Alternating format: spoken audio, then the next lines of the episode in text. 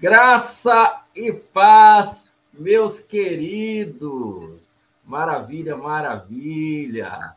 Como é bom poder estarmos aqui mais uma noite para uma live mais que especial. Hoje nós estamos aqui com convidados importantíssimos, que é o pastor José Carlos e o pastor Leonardo Ribeiro. Pastor José Carlos, eu já apresentei, mas vou tornar a apresentar, é meu pastor, é nosso pastor. Pastor Léo Ribeiro é amigo da caminhada. Também pastoreia a gente também. Ah, estamos juntos nisso aí. Somos amigos da caminhada. Estamos aí já há um bom tempo caminhando juntos, tendo sempre comunhões no privado e tem sido assim maravilhoso. E hoje nós decidimos fazer uma live com esse tema muito importante, congregar sob a perspectiva da graça.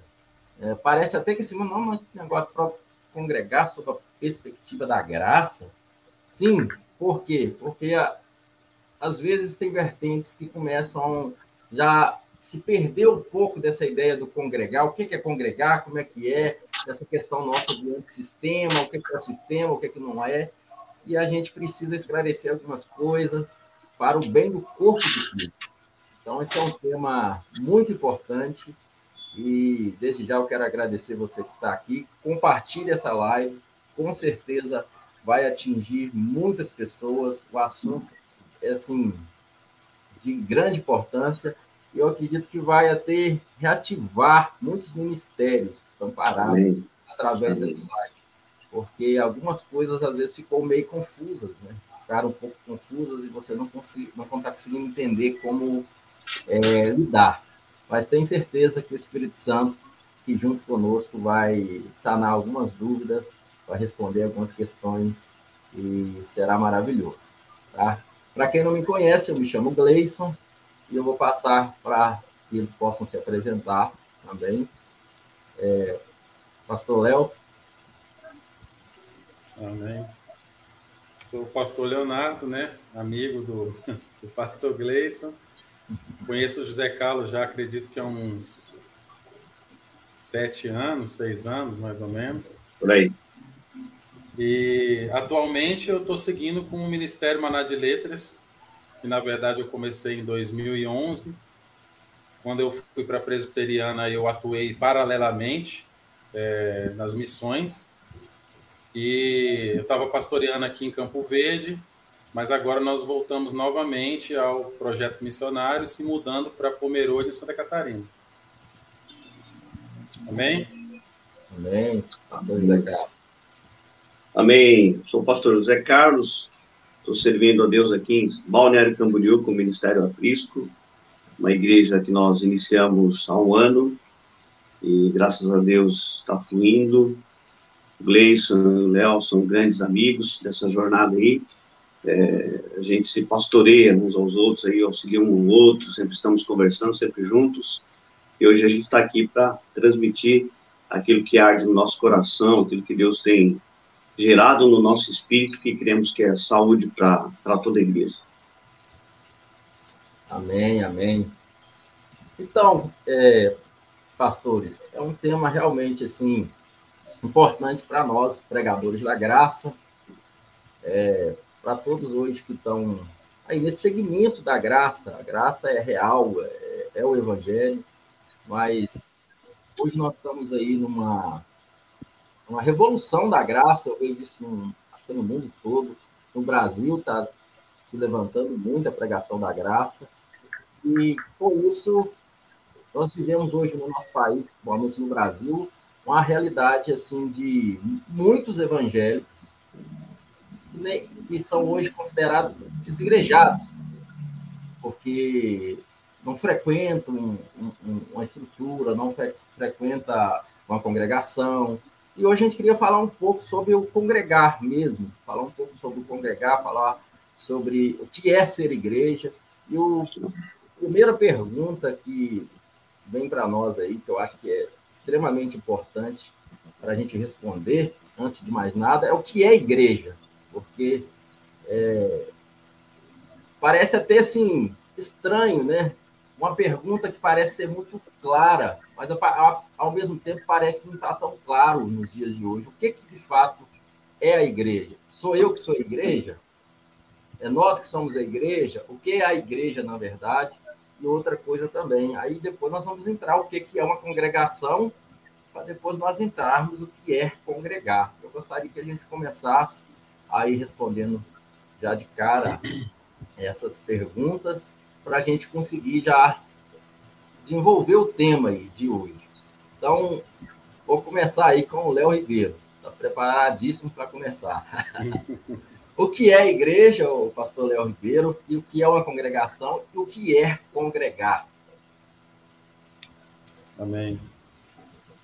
É interessante que a gente estava conversando antes de começar, que nós não vamos aqui dar opinião, né? Nós vamos buscar o fundamento da palavra, os conceitos até da, dentro da língua portuguesa do que significa a palavra e a gente entender verdadeiramente o que é. A opinião de cada um, a justificativa de cada um em relação a, a, a concordar ou não, aí é pessoal. Mas o objetivo aqui dessa, dessa live é trazer conceitos e fundamentos para que você entenda a responsabilidade como cristão e a responsabilidade como irmão, a responsabilidade como líder, como pastor. A Bíblia, ela usa figuras para representar a igreja, uma delas é de que ela é a noiva de Cristo. Outra figura que é, é, nós podemos usar é a de que é o corpo de Cristo na terra. Cristo é o cabeça e ele se revela na terra através do seu corpo, que é a igreja. O que é uma congregação? A própria palavra nos apresenta o significado de que é uma reunião de pessoas. É, é, é, são pessoas que se reúnem e se interagem com o objetivo de manifestar a glória de Deus na terra. Nós podemos ver as cartas que Paulo escreveu e os outros apóstolos, e nós vamos identificar, eles, eles escrevem cartas às igrejas. Quando o Espírito Santo, Jesus Cristo falou através do Espírito Santo em Apocalipse para João, ele escreveu e ele disse, mandou uma mensagem ao anjo das igrejas. E quando você vai buscar essas igrejas, Tiatira, Sardes, Filadélfia, é, Éfeso, Esmirna, é, Laodiceia, nós vamos observar que existia uma liderança nessa cidade, porque na época a gente entende que não existiam denominações, então, todos os cristãos dessas cidades, eles se reuniam como cristãos de Éfeso, cristãos de Laodiceia, cristãos né, de Esmirna. Então, a gente vê a formação de liderança, eram é, estabelecidos presbíteros, que eram responsáveis pela manutenção da doutrina e pelo cuidado do apacentado, do ensino da igreja. Existia, então, o bispo, o bispo, o pastor, o presbítero, com essas funções de pastoreio, ensino e apacentar. E as pessoas que nasciam de novo, elas recebiam esse cuidado, esse apacentar, esse crescimento, para que através da maturidade, a gente vai ver nos cinco ministérios em Éfeso, em Efésios, cinco ministérios, primeiro apóstolo, profeta, evangelista, pastor e mestre, com o objetivo de edificar, né, essa igreja, edificar o corpo de Cristo, para que eles alcancem a maturidade, para que eles alcancem a unidade da fé, que é onde é manifesto o amor de Deus.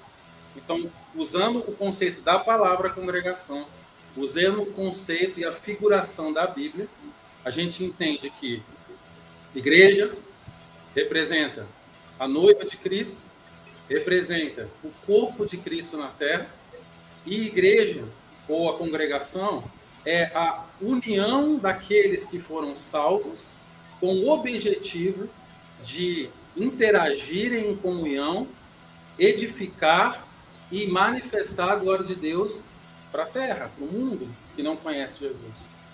Bem resumido, né? Eu, é, é, é a, é uma introdução, né? A, a terceira, né? O que é congregar? Então, se a congregação é essa reunião de pessoas com esse objetivo, colocando é, a reunião, uma liderança com um objetivo é, específico e, e a união de pessoas, congregar, ela é presencial. Eu não tenho como interagir de forma é, plena com as pessoas se eu não tiver convívio com elas. Amém. Amém? José. Amém, maravilha.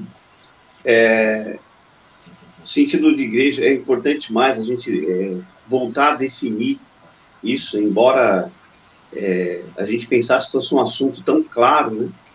mas hoje as pessoas elas têm definições totalmente complexas, totalmente distantes uma da outra.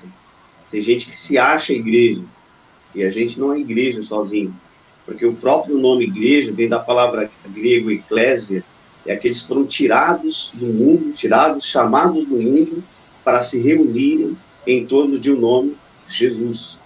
Então, igreja, a sua definição simples, são as pessoas que se reúnem em torno do nome de Jesus. Não existe igreja uma pessoa sozinha, uma pessoa só, um cristão só, por mais que ele seja dedicado ao Senhor, por mais que ele seja uma pessoa temente a Deus e que ame o Senhor apaixonadamente, se ele está sozinho na sua casa, no seu quarto, vivendo Mateus capítulo 6 e 6, fechando a porta do quarto, buscando o Senhor, ele não é igreja. Embora ele seja templo do Espírito Santo, seja alguém que o Espírito Santo habite é, nele, mas é, ser igreja é quando dois ou três estão reunidos em torno do nome de Jesus. Então, ninguém é igreja sozinho. Nós somos igreja quando estamos reunidos, congregados em torno do nome de Jesus. É nesse lugar da eclésia, no lugar da igreja, onde ela se reúne, não um lugar físico, um lugar espiritual, quando a igreja se reúne, é que tudo acontece, que o corpo entra em função. Então, para a gente definir claramente, esse status ser igreja só acontece quando estamos congregados. Amém? Amém, amém. É, é, é, realmente algo muito importante da gente falar, porque surgiu realmente de uns anos para cá o termo de que eu sou igreja, né? E isso surgiu muito de uma questão de pessoas que ficaram frustradas com, é, com o sistema religioso mesmo, e por se afastar, e aí veio muito, não, eu que sou igreja, não, a igreja não é, não é estrutura, a igreja não é, não é isso. E realmente a igreja não é estrutura, nós vamos falar um pouco sobre isso, mas esse termo aí realmente que todos já usaram aí, eclésia, né, ou eclesia, é, que é literalmente refere-se à reunião de um povo por convocação. O termo designa principalmente o conjunto do povo de Deus em Cristo, que se reúne como cidadãos do reino de Deus com o propósito de adorar a Deus a Strong define isso aí como reunião dos cidadãos. Uma das definições, né? Não dá nem para pôr todas aqui. Reunião, reunião dos cidadãos chamados para fora dos seus lares, para algum lugar público. Assembleia. Assembleia do povo reunida em lugar público com o fim de deliberar.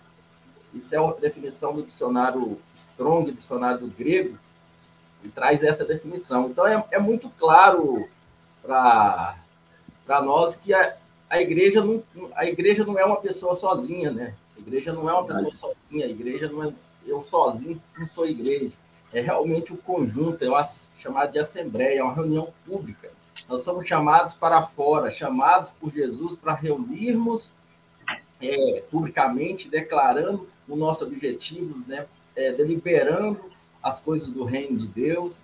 E isso que nós vamos, dessa forma, influenciar na sociedade, trazendo à sociedade é, o conhecimento da palavra, igual a, a igreja de Atos, como que caíam na graça de todos. É muito interessante que era muito diferente algumas coisas. A igreja de Atos, ela caía na, na graça de todos. Em vez de ter sido impugnada, ela caía na graça de todos. Então, para cair na graça de todos, ela não estava escondida ela não era algo que estava trancada num quarto, eram pessoas que estavam sendo vistas. A sociedade via a igreja de Atos. O povo estava vendo eles funcionando, eles congregando, como que eles agiam, como que eles eram quando estavam juntos. E é, isso é muito importante nós ter, ter, essa clareza. E eu só vou deixar dois versículos, daqui a pouco eu coloco eles aí também, que fala em 1 Coríntios 1, 2, que fala assim: Igreja de Deus que está em Corinto aos santificados em Cristo Jesus, chamados santos, com todos, todos, todos os que em todo lugar convocam o nome do nosso Senhor Jesus Cristo, Senhor deles e nosso. 1 Coríntios 12, 12. Porque assim como o corpo é um e tem muitos membros, e todos os membros, e, e, e todos os membros, sendo muitos, são um só, assim é o corpo de Cristo, né? Então, eu sozinho sou um membro essencial para a, para a igreja, para o corpo, mas sozinho eu não sou igreja. Então, igreja é o conjunto, é a reunião do povo que chama por Jesus, é o povo de Deus, o povo que crê em Cristo Jesus, é isso que é ser igreja. É um povo que se reúne, um povo que não está só, que é um grupo de pessoas que reconhece o senhorio de Cristo. E congregação, congregação é, é a igreja local. Congregação, na verdade, é a congregação daquela, é, é, daquela, daquela região. Tem várias congregações que representam a igreja, a igreja local, tem a igreja em si, tem a congregação local, né?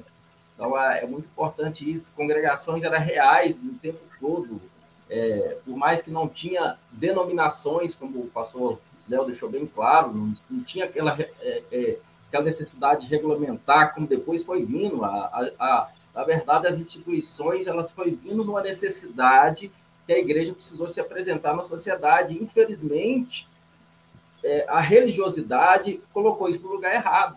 Então, na verdade, a denominação veio com um objetivo bom, de, se, de nos apresentarmos na sociedade, de mostrarmos que temos, temos um funcionamento, que temos um alvará, que somos pessoas que é, temos uma representatividade na, na sociedade. E acabou que, infelizmente, virou um sistema. Muita gente colocou a igreja servindo a denominação, em vez da denominação ali, o, a instituição servia a igreja. E acabou que gerou todo esse transtorno que muitos hoje simplesmente não querem, não querem saber de se reunir, não querem saber de congregar, e nós vamos entrar mais a fundo sobre isso. Não estamos aqui pra, também para julgar ninguém, nós estamos aqui para esclarecer na palavra. Eu tenho certeza que a palavra vai te, te, te consolar, te, te, trazer conforto, porque quem prega a graça traz um conforto. Nós vamos trazer a realidade da palavra, vai mexer com você, mas a, não, não, tá, não tem acusações aqui essa noite, amém? E congregar é estar é, é, é, é, fazer parte de uma família, fazer parte é, de uma reunião, de um grupo, fazer parte é, junto com pessoas, não é estar só, é servir uns aos outros, é compartilhar com alguém, e é isso que seria o caso aí, congregar. Maravilha. E como isso é algo importantíssimo para nós hoje. Eu vou passar aí pelo próximo tópico aí, então que é o, o que a nova aliança fala a respeito de congregar, né? Porque hoje, quando a gente começa a pregar a nova aliança, graça, graça, graça, aí é, muitos falam assim, ah, isso é da lei, isso é da lei, isso é da lei. Então, vai muito esse negócio, ah, é da lei. Tudo é da lei, é da lei, é da lei. Então, por isso que a gente precisa trazer o que é a nova aliança. Nós estamos falando de nova aliança, não estamos falando de lei, né? Então, Aí pega muito aquela, não, isso tudo é da lei, eu tô fora, hoje eu sou da graça, não sei o quê. Então vamos falar o que, que a nova aliança diz, porque nós somos ministros de uma nova aliança, nós pregamos Sim. a graça, o tema hoje é congregar sob a perspectiva da graça, a gente precisa deixar bem claro que o assunto está dentro da nova aliança. E o que, que a nova aliança diz para nós sobre, sobre congregar, pastor José Carlos? É, é muito, muito Interessante a pergunta, né? Porque, é, na verdade, não existe igreja se não existir a nova aliança. Não tem como você congregar. Tem, é, a nova, é, é pertinente a nova aliança, você está reunido, você está congregando, porque é, nós vamos olhar sempre o nosso parâmetro, a igreja primitiva. Eles se reuniam de casa em casa, partiam o pão e iam para o templo. Está bem claro isso lá, Atos 2, 42, 46, fala isso claramente. Eles iam de casa em casa, partindo o pão, se reuniam no templo. E isso, a, a nova aliança, ela prega isso, a nova aliança, ela ensina isso, porque é extremamente importante para esse congregar, esse, ter esse status de igreja, Porque quando você congrega, você muda o status de membro do corpo, é, de membro de templo do Espírito Santo para igreja. Então, ali, na verdade, é, o próprio Cristo está é, sendo manifesto, porque se ele é o cabeça, nós somos o corpo. Então, é Jesus na sua totalidade sendo manifesto. Tudo que nós precisamos está exatamente em congregar. É ali que Deus cura, que Deus restaura, que Deus revela os desígnios, que Deus prepara para o ministério, que Deus levanta os ministérios. Então, quando a gente perde esse desejo de congregar, perde esse desejo de estar é, reunido em torno do nome de Jesus, nós perdemos o status de igreja, perdemos o status de sermos corpo de Cristo em ação, em atividade. Isso é extremamente prejudicial. É por isso que as cartas de Paulo, ela vem, vem com ensinos poderosos a respeito dessa junção. O Léo até citou é, Efésios, capítulo 4, que fala dos ministérios. Eu quero só aproveitar esse gancho e aprofundar um pouquinho nesse, nesse entendimento, porque Efésios 4, ele vai falando dos cinco, dos cinco ministérios e fala que Deus concedeu é, essa liderança para aperfeiçoamento dos santos. Então, a, a, a nova aliança te incentiva a congregar, porque é onde você é aperfeiçoado. Ninguém é aperfeiçoado sozinho. Eu preciso do meu irmão. Eu sou pastor, eu preciso do profeta do meu lado, preciso do apóstolo, preciso do evangelista, eu preciso do mestre, né? Então, é, é, extremamente importante, porque é no congregar que nós somos aperfeiçoados, é no congregar que nós aprendemos a desempenhar o nosso serviço para a edificação do corpo de Cristo na terra. Então, é, se você pegar é, 1 Coríntios capítulo 12, é, a, a, partir do verso é, 16, vai falando desse, desse, dessa unidade do corpo de Cristo, você pegar Efésios capítulo 4, ele aprofunda mais ainda que é para o desempenho do ministério, o aperfeiçoamento dos santos, até que todos cheguemos à unidade da fé, do conhecimento do Filho de Deus, a perfeita varonilidade, a medida da estatura, da plenitude de Cristo, para entrar dentro da maturidade. E tem um ponto extremamente importante, que é o verso 15 e 16 do capítulo 4 de Efésios, diz assim: Mas seguindo a verdade em amor, cresçamos, olha, no plural, cresçamos em tudo, naquele que é a cabeça, Cristo. Se ele é a cabeça, nós somos corpo, temos que estar congregado. Olha o verso 16: de quem todo o corpo, bem ajustado e consolidado, pelo auxílio de toda a junta, segundo a justa cooperação de cada parte, efetua o seu próprio aumento para a edificação de si mesmo em amor. Então, nós jamais experimentaremos esse crescimento, esse aperfeiçoamento, essa edificação sem estarmos juntos. Quando os cinco ministérios estão juntos, operando juntos dentro de uma congregação, há essa, essa junção perfeita, esse auxílio de toda junta, que no grego a gente chama isso de picoreia catenergeia, que é o auxílio de todas as juntas, o corpo perfeito em harmonia, trabalhando para a edificação de si mesmo em amor. As pessoas elas fogem de congregar porque elas não querem ter problemas de relacionamento, porque elas não querem é, ter dificuldade de relacionar com as pessoas. E até isso é pertinente, até isso é importante, porque é ali que nós resolvemos e aprendemos a nos relacionar. É ali que nós suportamos uns aos outros em amor. Então, dá para escrever um livro só de falar assim, olha, a nova aliança te ensina a congregar. Dá para se escrever livros, dá para se montar seminários, conferências sobre esse tema da nova aliança. O que a nova aliança ensina sobre congregar? Então, assim, é, são coisas profundas. A gente só deu só está dando aqui uma pincelada da, da importância de congregar na nova aliança. Verdade. Pastor Léo. Congregar na nova aliança. Eu vou, vou começar falando do antes da nova aliança, para a gente entender essa nova aliança. Né? Eu, quando eu lia o livro de Levíticos, eu falava assim: deve ter um porquê de existir esse livro, mas geralmente a gente tinha a tendência de pular ele, né? Porque é um livro aparentemente muito é, é, é difícil de ler, difícil de compreender. É, um, ele, é um livro fechado, né?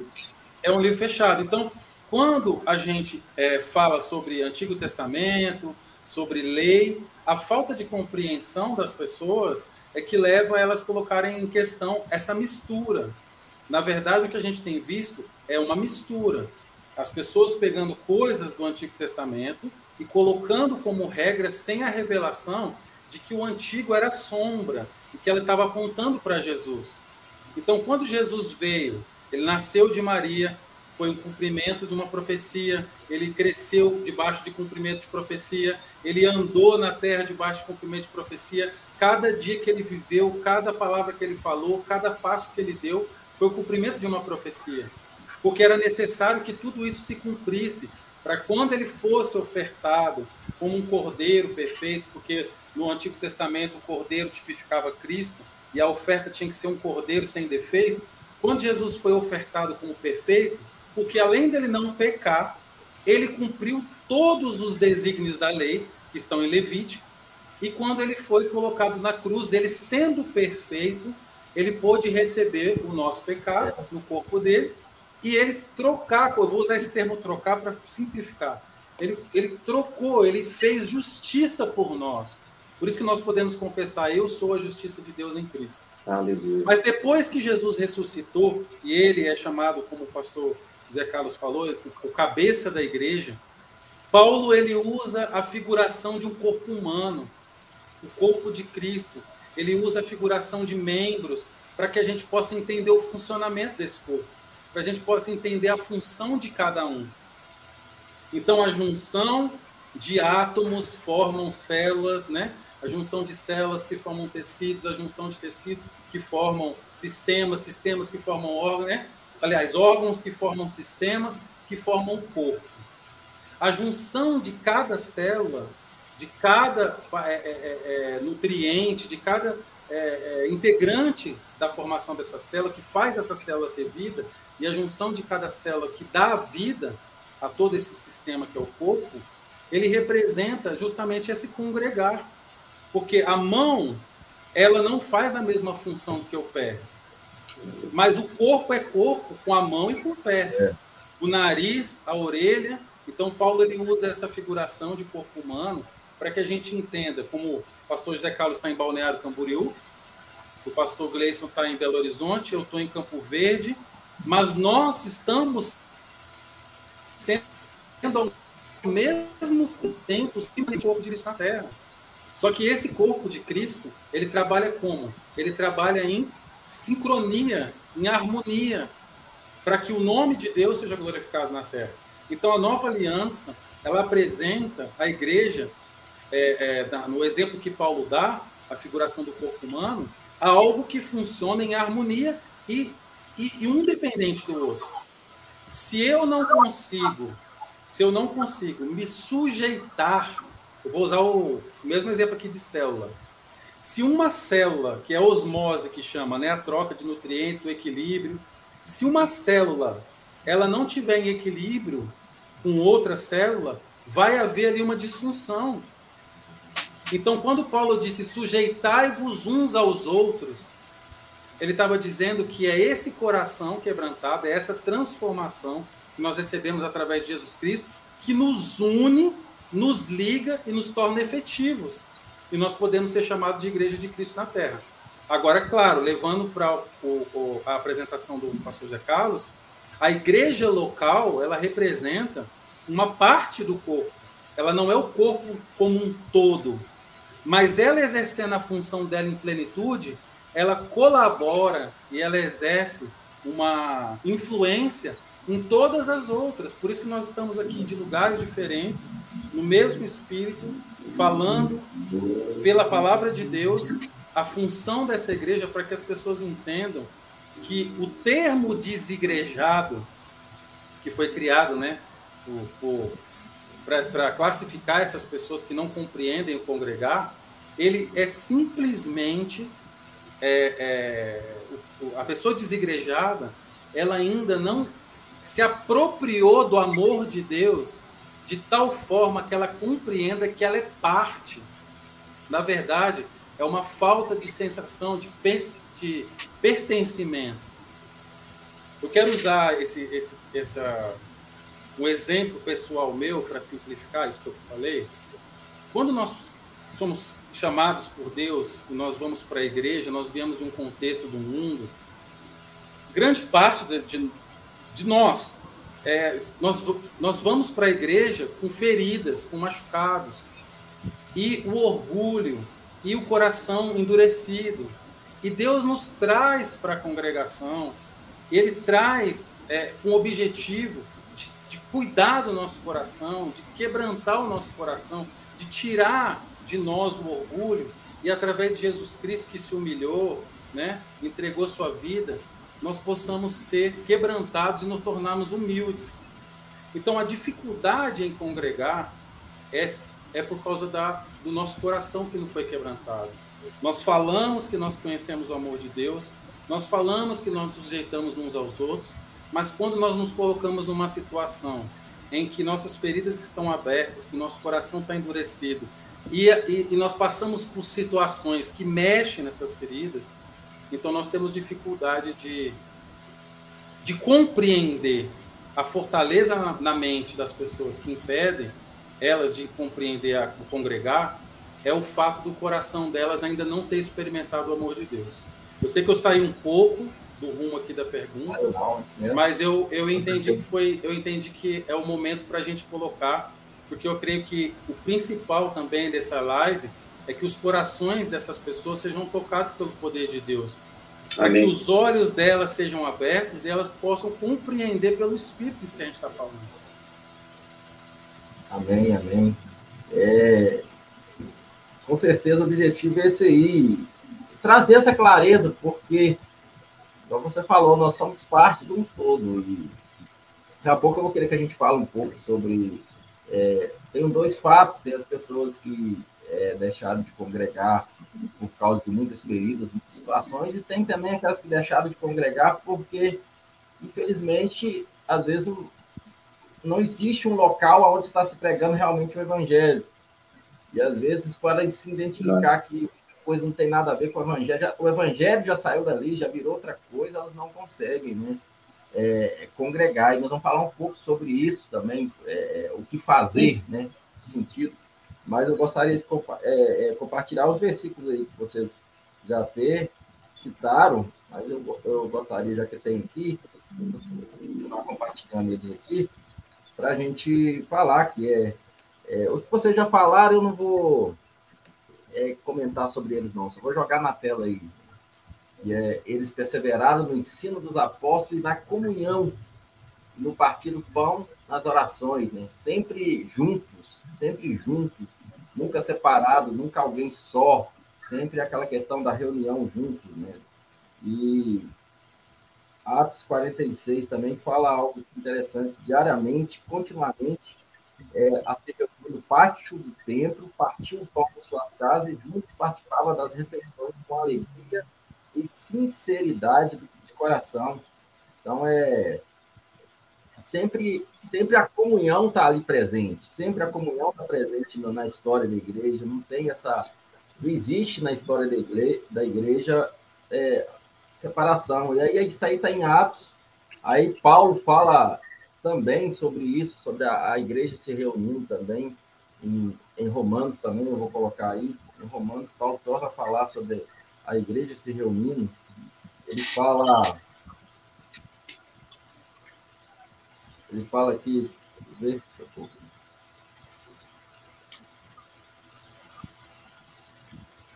Ele fala: saudai igualmente a igreja que se reúne na casa deles. Ele estava se referindo a Priscila e Áquila. Havia uma igreja que se reunia na casa de Priscila e Áquila a gente vê uma coisa muito importante, né? Que aí ele fala da igreja que se reúne numa casa, nós vamos falar sobre isso também. Foi validado como igreja, a igreja que se reúne naquela casa. Por que aquela igreja se reúne naquela casa? Vamos falar um pouco sobre isso, a igreja que se reúne numa casa. É algo interessante sobre isso também. E em Filemon também tem algo muito interessante aqui também, que é, que é falado também é, Paulo que escreve a Filemon, e torna, torna a falar também algo muito importante aqui. Ele, sim, a irmã Alfia e a Acto, nossos companheiros de batalhas, é a igreja que se reúne em tua casa. Vou pôr isso aí também. Então, assim, é muito presente, é muito claro a, que a igreja sempre ela teve junto. Não existe esse negócio de estar separado. A gente tinha é, ter algo em comum. E hoje a gente vê muitas pessoas que elas não conseguem mais ter algo em comum com outros cristãos. Eu tenho visto uma vertente muito isso. Eu não consigo estar junto com outros. E, e, e às vezes bate na outra questão, antes da gente passar para outro assunto, que eu quero perguntar essa questão das pessoas que, eu acredito que todos nós também fazemos parte desse grupo, e de repente percebeu que havia um sistema religioso pregando algo que não é o evangelho. Misturando, como o Léo falou aí, misturando é, lei e graça. E, só não se bastasse, até muito tempo atrás pregava muito lei, mas pelo menos era uma pessoa com muita sinceridade, muitas, às, vezes, às vezes havia pessoas com muita sinceridade, mas hoje aí veio o crescimento do o movimento neopentecostal, com todo tipo de coisas e campanhas, e no vai, é que é, tanto, é tanta coisa foi inserida dentro das, das congregações, dentro das instituições, que muitos, por não conseguir mais, acabou se sentindo até mesmo expelidos para fora. E a gente precisa lidar com isso. Muitos se sentiram expelidos. Não é uma questão dele nem querer, nós tem duas vertentes. Tem aquele que não quer congregar mais, precisa lidar com isso, ser curado nisso. Existe aquele que quer congregar, mas não está conseguindo congregar por causa dessa situação. E como fazer com essa situação, pastor Zé Carlos? Como fazer com essa pessoa que quer congregar, está aqui nos, é, é, nos ouvindo, às vezes assiste suas reuniões, assiste minhas Sim. lives, assiste é, é, os vídeos do Léo, a gente fala aí, outros irmãos que pregam a graça e fala, poxa, se tivesse uma congregação que pregasse a graça aqui do lado, perto da minha casa, com certeza eu estaria congregando. Mas não tem. Por isso que eu não congrego. Como fazer com relação a isso, pastor Zé Carlos?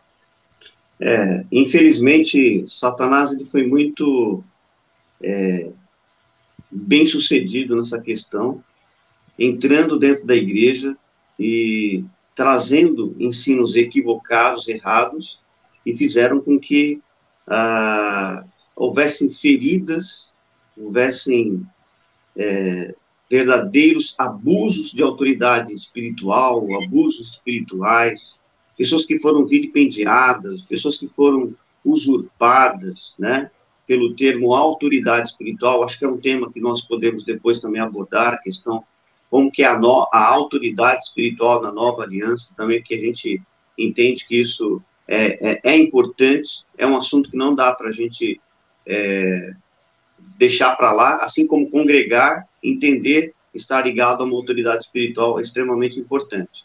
E por falta de conhecimento de alguns líderes, é, não vou nem dizer que foi de forma, é, de forma consciente, mas a ignorância, a falta de buscar informação, de ler, de buscar revelação, fez com que essas pessoas abusassem da autoridade espiritual, fez com que essas pessoas também entrassem num tipo de, de arrogância e criassem doutrinas ah, totalmente fora do contexto da palavra, totalmente fora é, da nova aliança, como o Léo citou, pessoas que misturam as alianças e trouxeram ensino que realmente trouxe prejuízos e as pessoas então deixaram de congregar. Muitos, eu conheço, eu tenho diversos, é, diversas pessoas ligadas a mim, em de várias partes, Hamburgo, Angola, é, na Espanha, é, em Portugal, no Brasil, em várias partes, muitos irmãos me acompanham de longe, e eles falam, eu, eu tenho o desejo de congregar, mas eu não vou congregar em qualquer lugar. É, tempos agora, recente, eu tive uma, uma, uma irmã que está ligada a mim, ela, ela congregava em uma igreja e ela foi praticamente expulsa daquele lugar. Se ela não tivesse uma ligação espiritual comigo, ela estaria no mundo, ou estaria completamente desiludida com a questão de ser igreja, estaria só na sua, na sua casa. Então, realmente é um grande problema. Nós hoje temos no Brasil 40 milhões de pessoas convertidas ao Senhor Jesus, 21 milhões estão congregando, estão nominais em igrejas ligadas a pastores, mas 19 milhões se consideram desigrejados. E nós, como líderes, somos responsáveis por essas pessoas. E não estou é, é, me desassociando da responsabilidade é, como pastor, como liderança, de que nós somos responsáveis por essas pessoas estarem é, sem congregar. Mas nós precisamos, através como, como uma live como essa, trazer esse conhecimento, trazer esse entendimento que é importante congregar. Se na cidade não tem como é um lugar para congregar, mas faça uma aliança com alguém, porque na verdade todas essas, quando você vê as cartas de Paulo falando da igreja nas casas, ele tinha líderes ali.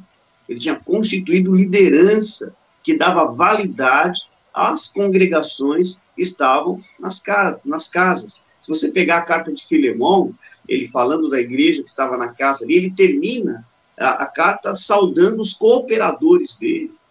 Então, ele vai citando os líderes. Então, Deus age onde tem liderança. Então, não dá para que você, não dá para a pessoa ir congregar em uma igreja que está pregando um evangelho que não é evangelho, ensinando coisas difíceis, sendo usurpada, sendo é, machucada, ok, não vá congregar. Mas procure, hoje, graças a Deus, a gente tem internet. A gente pode procurar a palavra saudável, a gente pode ser acompanhado. Eu passei uns dois anos da minha vida antes de, de é, sem congregar, mas eu estava ligado a uma autoridade espiritual e congregando, ligado a ele. Então, onde eu ofertava, eu tomava ceia, eu tinha função. É, o que está acontecendo hoje? Nós estamos congregados aqui nós estamos três ministros aqui que servem ao corpo de Cristo, reunidos em torno de Jesus, estamos congregados online. Bem? Não é uma regra, né? A gente não pode usar isso como parâmetro, isso é uma exceção. Então, eu, eu reconheço é, é, essa exceção por conta da dificuldade que as pessoas têm de congregar, de, por conta da dificuldade que as pessoas foram feridas, machucadas, então elas estão nas suas casas. Então, hoje, elas estão ligadas a uma autoridade espiritual que dá validade, que abençoa, que autoriza, para que ela também possa reunir outras pessoas e é, proceder assim a sua reunião, entende? Por quê? Por que isso é importante? Por que precisa da bênção de uma autoridade espiritual? Porque é bíblico. Jesus apareceu para Paulo na estrada de Damasco e não incentivou a Paulo a abrir a igreja e não incentivou a Paulo a seguir sozinho, mas ele colocou Paulo numa casa, né, lá na rua direita, e falou assim: espera aí, que eu vou mandar a autoridade espiritual constituída desta cidade para ministrar a tua vida.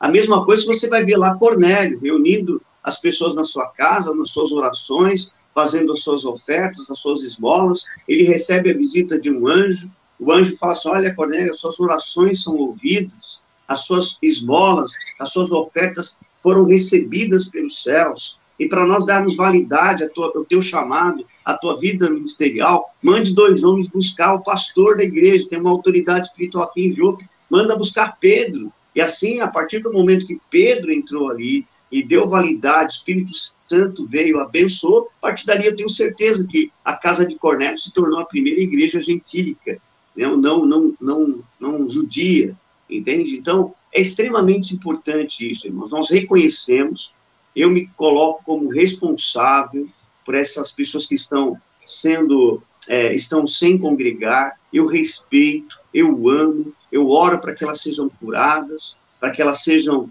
a, a, inseridas novamente na igreja, seja online, seja fisicamente. Eu creio sim que Deus levanta líderes e pessoas, mesmo à distância, já levantei líderes à distância e dei validade, orei, abençoei, profetizei para que eles começassem as suas congregações nas suas casas e foi uma bênção, prosperou e até hoje está de pé.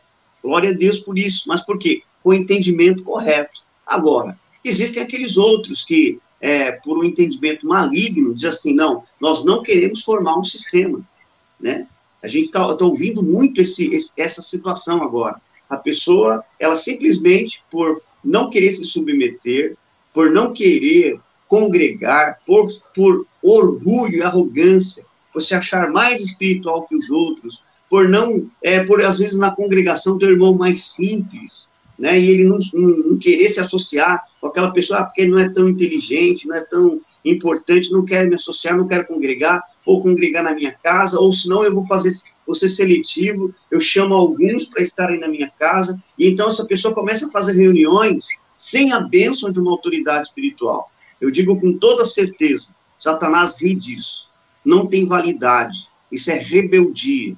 Isso traz dano, isso traz prejuízo. Porque a palavra de Deus fala que o pastor entra pela porta das ovelhas. E a porta é Jesus. Quem não passa pela porta é ladrão e salteador. Pulou o muro e está trazendo prejuízo e perturbação à igreja do Senhor Jesus.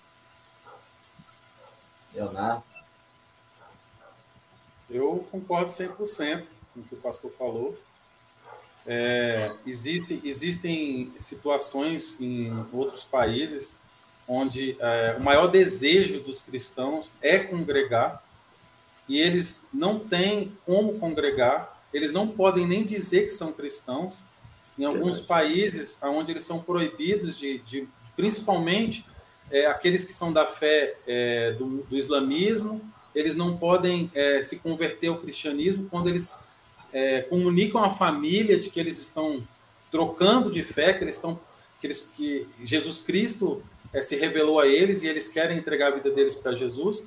É, em alguns países, a família pode até tirar a vida dessa pessoa. Então, ela, ela perde a condição de, de parente. Ela, em algumas situações, ela pode perder emprego, ela pode perder, é, pode ser presa. Então, numa condição como essa, de, de todos os livros que eu já li, das pessoas que eu já vi os testemunhos, de pessoas que eu conheci também, que é, de outros países, como no Mali, na África, eu conheci um cristão que veio morar no Brasil, eles, eles disseram que o maior desejo deles era congregar. O que eles desejavam era ter outras pessoas da mesma fé, para que eles pudessem compartilhar da palavra e que eles pudessem receber uma palavra, que eles pudessem é, é, ter a ceia, né, é, participar da ceia juntos.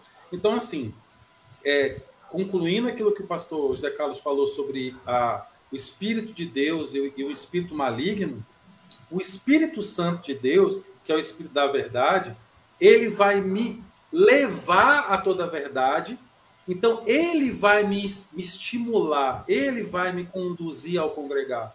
Quando um cristão nasce de novo num país como esse, que ele tem que se batizar escondido, que ele tem que ser um cristão secreto, por que ele deseja tanto congregar? Porque o Espírito de Deus está dentro dele, quer unir ele ao corpo. Então, quando a gente vê testemunho, é, não sei se, se algum de vocês já leu aquele livro O Homem do Céu, que é da, de, um líder chinês, o irmão Yun. Depois, se vocês não leram, né? É, ele e outros e outros vários livros que eu li de, de igreja perseguida, inclusive a, o Ministério Portas Abertas, né? Que tem aqueles aquelas revistas mensais, todos eles, o desejo deles é congregar. Eles são impossibilitados de congregar, eles são impossibilitados de manifestar a fé deles com a família, de falar para a família que eles creem em Jesus. Então, se o Espírito de Deus está nessas pessoas colocam tamanho fervor para que eles desejem congregar, o Espírito que faz o contrário não é o Espírito de Deus. Exatamente. O espírito que faz o contrário da palavra de Deus é o espírito do anticristo. Eu, eu, eu gosto de usar exemplos. Quando a gente, tá, a gente fala da palavra, mas a gente traz para uma praticidade pessoal até. Por vários anos eu lidei com problemas das minhas feridas, das minhas dificuldades, do meu orgulho. E eu muitas vezes desejei me isolar. Eu desejei me isolar, eu não queria mais é, me relacionar de forma no congregar. Mas eu entendia que aquilo era o orgulho e o espírito do anticristo, ele atua no orgulho. Porque o espírito de Deus, ele vai quebrantar o meu coração e ele vai manifestar humildade. E a humildade é reconhecer o corpo de Cristo, é reconhecer o meu erro, é reconhecer as minhas limitações e é reconhecer a necessidade que eu tenho do outro. Então, se qualquer coisa que estiver atuando em mim fora disso, não é o Espírito de Deus. A, a, a igreja de, de Atos, que a gente estava falando da igreja primitiva, eles corriam risco de vida frequentemente. Quando havia troca de imperadores, alguns imperadores aliviavam a perseguição e alguns imperadores tornavam a perseguição mais ferrenha.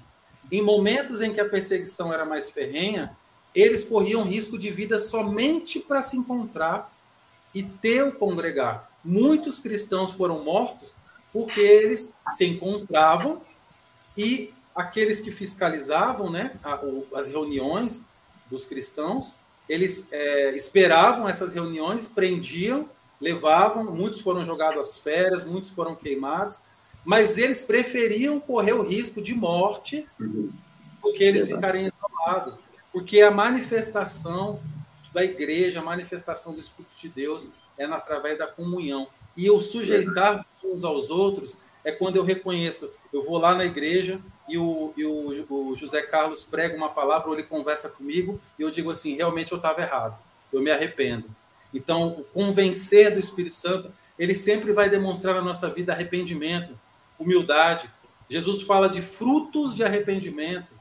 O coração quebrantado, Deus não resiste.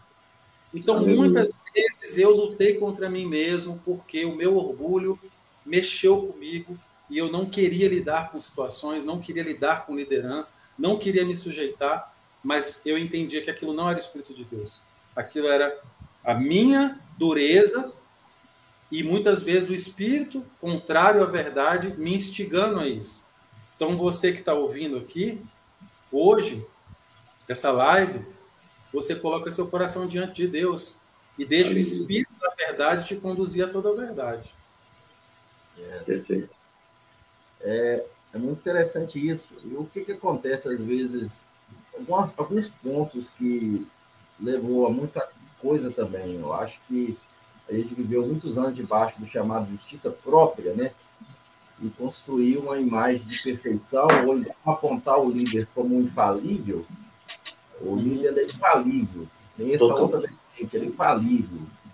E aí, com o surgimento da internet, né, muita coisa aí Hoje é, é muita coisa jogada no ventilador, né? E aonde que muitas pessoas que aprenderam a colocar, depositar muito, olhar muito para o homem, porque nós na graça é, claro que como pastor, como um líder, nós temos uma responsabilidade, mas nós na graça nós sempre apontamos para Cristo. Nós sempre apontamos para Cristo, Cristo que é o, o excelente, Cristo que é maravilhoso. E se eu aponto para alguém que é perfeito, de verdade, que é Cristo, eu, a pessoa que está seguindo a Cristo nunca vai se frustrar, porque o espelho dele é Cristo, né? Paulo fala, seja meus imitadores, mas como eu sou de Cristo, Cristo continua sendo o principal. Então, essa vertente do, do homem é, como perfeitinho, essa coisa toda, gerou muitos outros problemas, porque as pessoas, quando deu a queda de um homem, muitos saíram do, desse lugar de congregar, desistiu de tudo, porque o homem errou, né? porque o homem falhou, porque o, o, o líder é, que eu via como principal da minha vida lá, o cara que eu espelhava a minha vida, de repente ele, ele não, não é nada disso.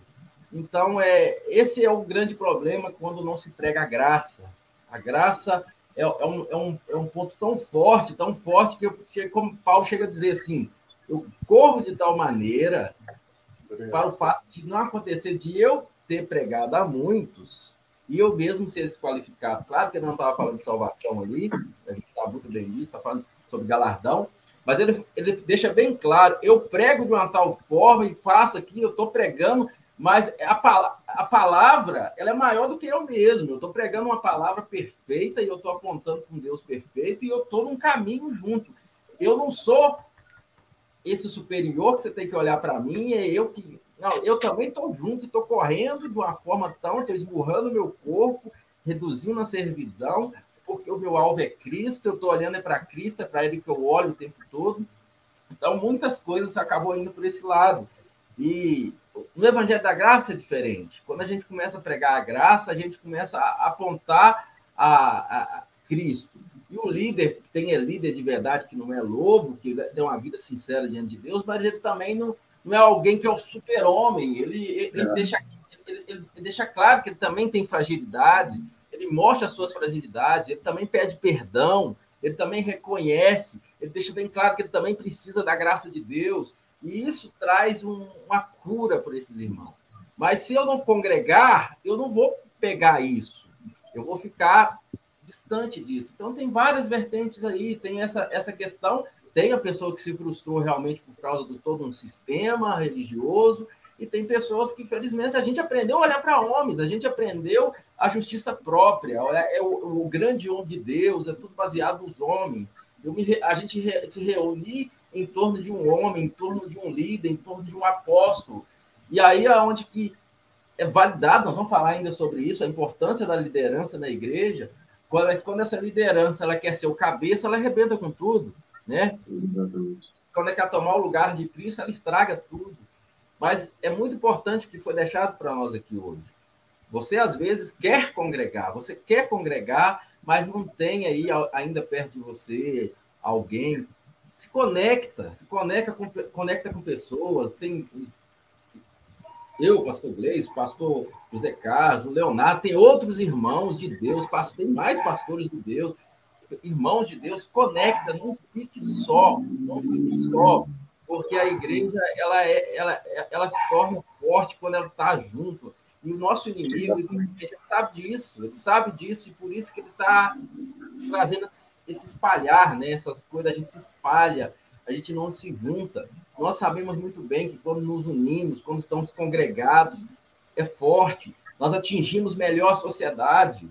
Como é que eu atingo uma sociedade se, se eu não tenho não tem, não tem, não tem como conduzir. Para mim é fácil não congregar, eu já conheço a palavra, eu vou lá para dentro do quarto, fico lá, por mais que eu estou perdendo alguma coisa, mas eu fico lá. Mas existem pessoas que precisam do meu serviço, da minha entrega, irmãos que estão chegando agora, irmãos que estão recebendo o evangelho agora. Eu prego a graça, prego Jesus para ele e deixo ele lá só. Ele não é discipulado porque eu não congrego, então não tem também uma congregação para levar ele, eu não tenho um lugar para ele ser auxiliado. Então, a gente precisa pôr tudo isso em questão e entender que é muita lei, é muito, nunca foi sobre nós, né? Como diz a canção, não é sobre nós, muito mais. Então, eu tenho costume dizer que quando eu deixo de congregar, não é só sobre mim. É sobre o irmão que está perdendo com a. Eu estou perdendo e não ter comunhão com o irmão, mas eu tô... o, o irmão está perdendo e não ter a minha comunhão é, é, é um egoísmo. Eu pegar o meu, o, meu dom e guardar para mim mesmo, eu ser um braço que decido me esconder e não fazer nada pelo corpo.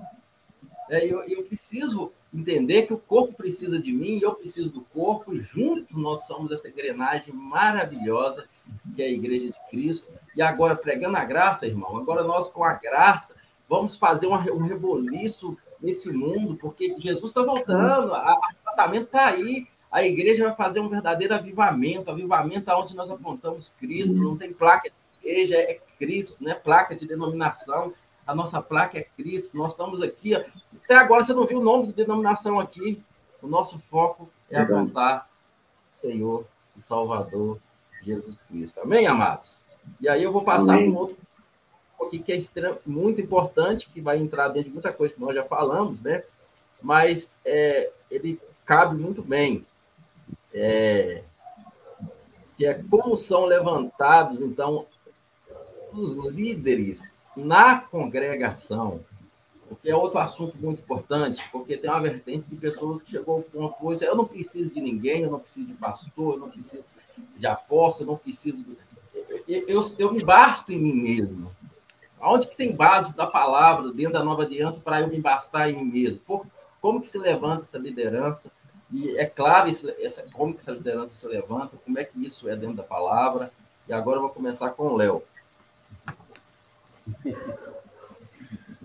Ô, pastor, então, eu acho tão interessante esse negócio de não preciso de líder, porque geralmente quem diz que não precisa de líder gosta de liderar, né? É, exatamente. Então, assim, é, é um negócio tão. É um, é, eu acho assim. É, é, ao mesmo tempo que é complexo, é simples quebrar esse espírito de mentira. Verdade. É, é, o que eu sempre falo sobre o ensino. Eu só ouço ensino de quem é ensinável. Uhum. Se, se, a pessoa ela é ensinável, eu fico horas ouvindo ela. Horas. Porque eu entendo que o espírito age através do coração quebrantado. Então, a pessoa que ela é ensinável, ela tem o que ensinar.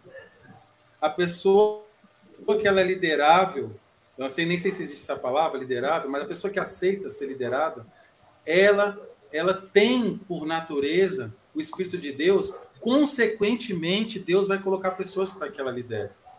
Mas como o pastor José Carlos falou, quem não entra pela porta é ladrão.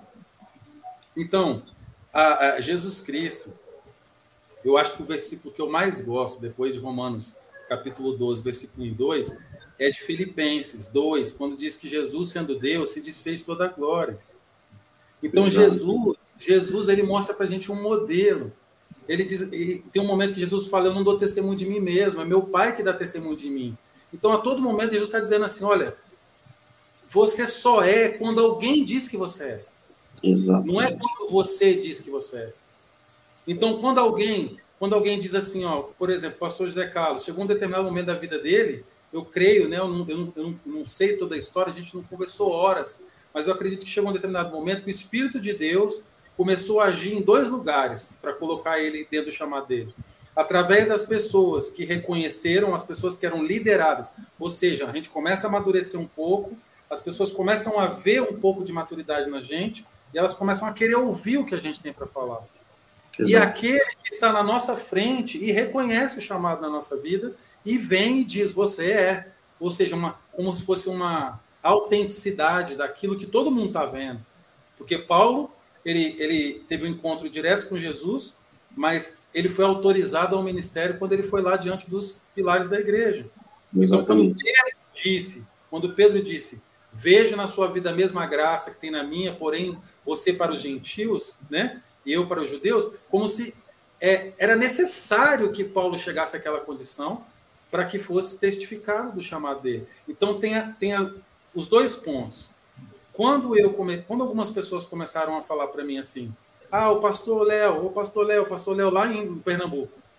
Eu falava, não, mas eu não sou pastor.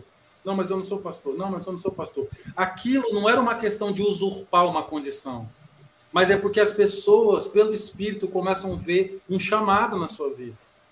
Mas é necessário que alguém que já é autorizado reconhecer através do Espírito. Eu creio que tudo é através do Espírito. E aí você vai ser levantado.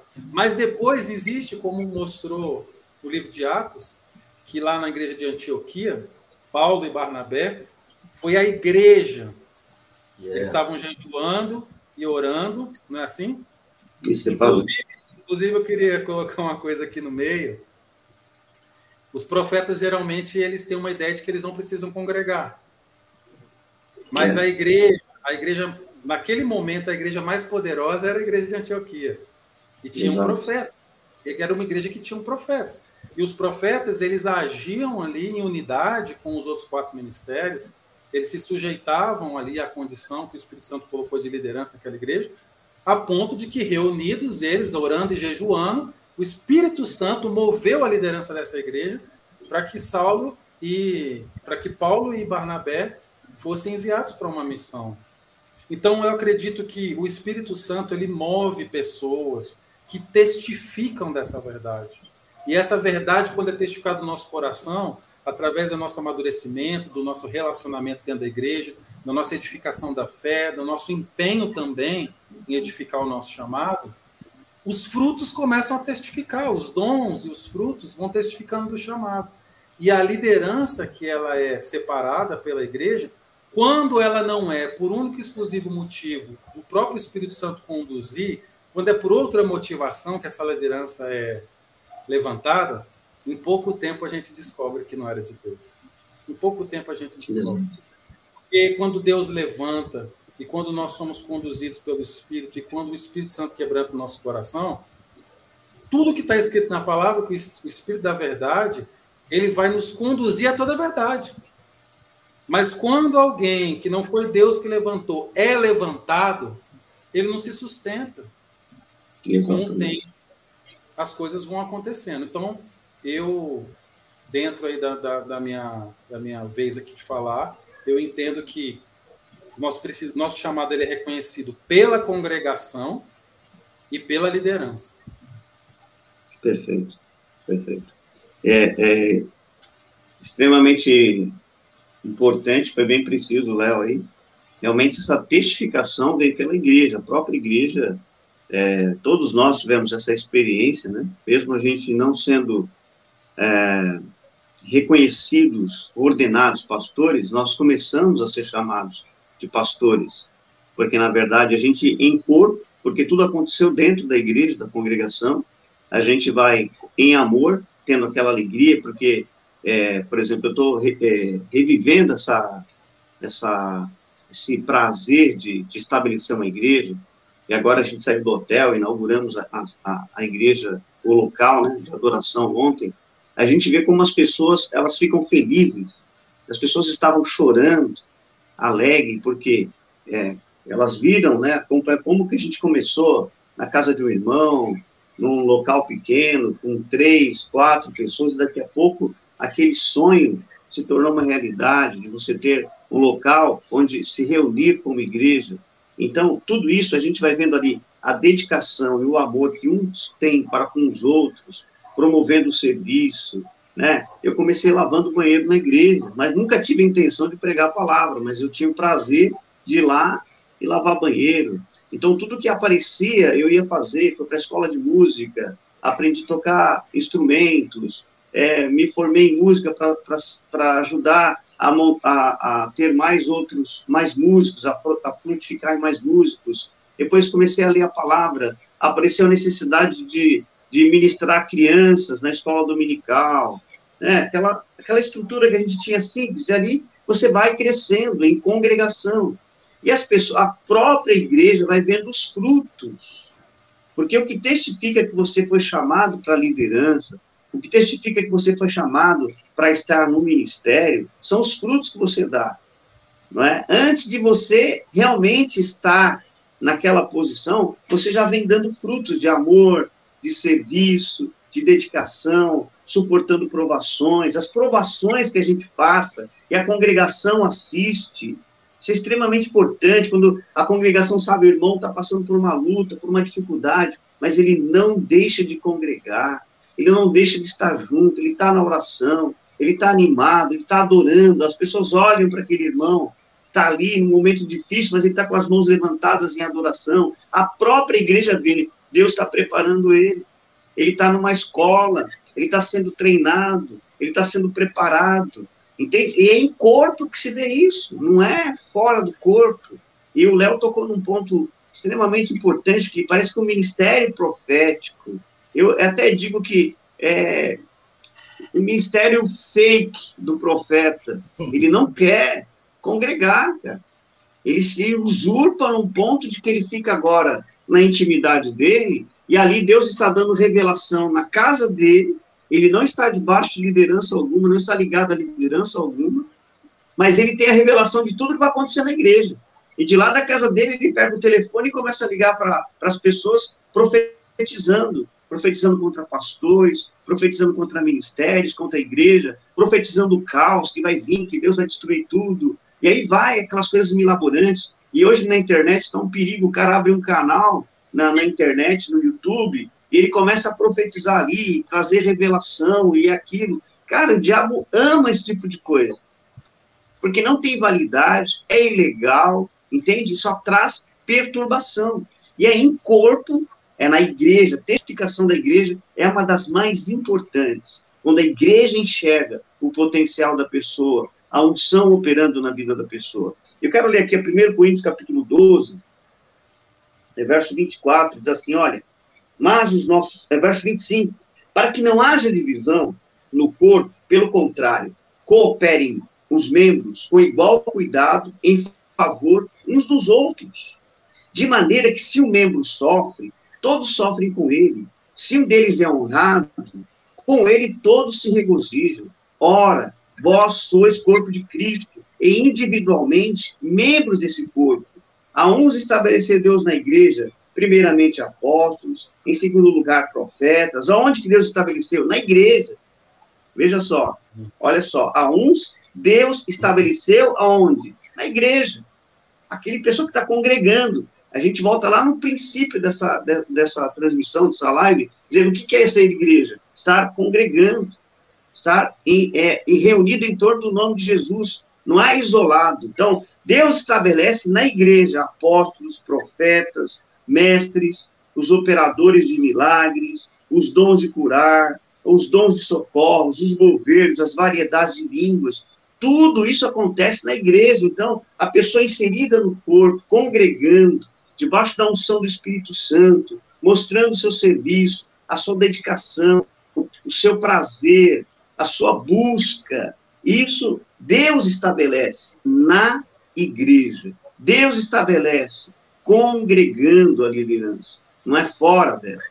Não é fazendo um curso na internet. Não é indo para uma faculdade. Embora é extremamente importante estudar, se formar, ok. Glória a Deus, é importante. Não estou é, anulando isso. Mas muita gente pula isso, pula a etapa de estar na igreja. E hoje na, na, na internet você consegue se formar pastor. Você se associa a um seminário bíblico online e participa ali das aulas e tudo, e daqui a pouco você sai, no final daquele seminário bíblico, com um certificado de pastor. Olha que beleza. Que maravilha. Tem, tem, Pulou a etapa do congregado. Eles, eles vendem, tentar tá vendendo dom também no YouTube. É, exatamente. Vai vendendo. Então vão vender, vão pulando essa etapa, e é incrível. Então a gente é, vê que isso tudo acontece dentro da congregação. Isso acontece na igreja local. A igreja local é uma revelação do corpo de Cristo na terra. Embora ela não seja o todo, mas ela é em parte a revelação do corpo. É importante estar ali, estar congregando, estar um auxiliando o outro, porque é ali que Deus vai estabelecer a liderança. É ali que Deus vai levantar os líderes para cooperar uns com os outros. Então, é extremamente importante até pontuar aqui, porque existem hoje ministros que estão em casa e falam assim, não, não precisa congregar não, fica, fica ligado ali, e pega, quebra o princípio e gera uma exceção, e, e trabalha somente na exceção.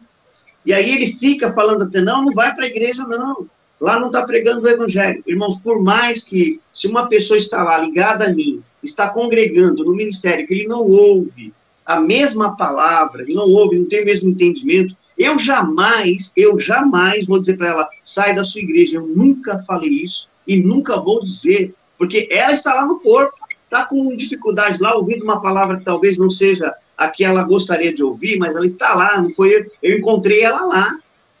Eu não vou ligar da minha casa e dizer assim, não, sai daí da igreja, esse pastor não é bom, essa doutrina aí não é boa para você, não. É o Espírito Santo que vai falar para ela sair. Eu não posso, eu não posso, nós não podemos. É ilegal você levantar uma voz dizendo assim, deixem de congregar e se liguem a mim. Isso é maligno, isso não é de Deus. Por mais que aquela pessoa esteja no ministério que tenha dificuldade, que não tenha a palavra tão revelada quanto pela graça de Deus nós temos. Por quê? É ali, ela está lá. Deus Deus Deus está agindo naquele lugar. Deus pode mudar aquele lugar. Deus pode transformar as pessoas ali. Ela está congregando. É importante congregar, é um princípio, e é no congregar que Deus estabelece a liderança. Yes, yes.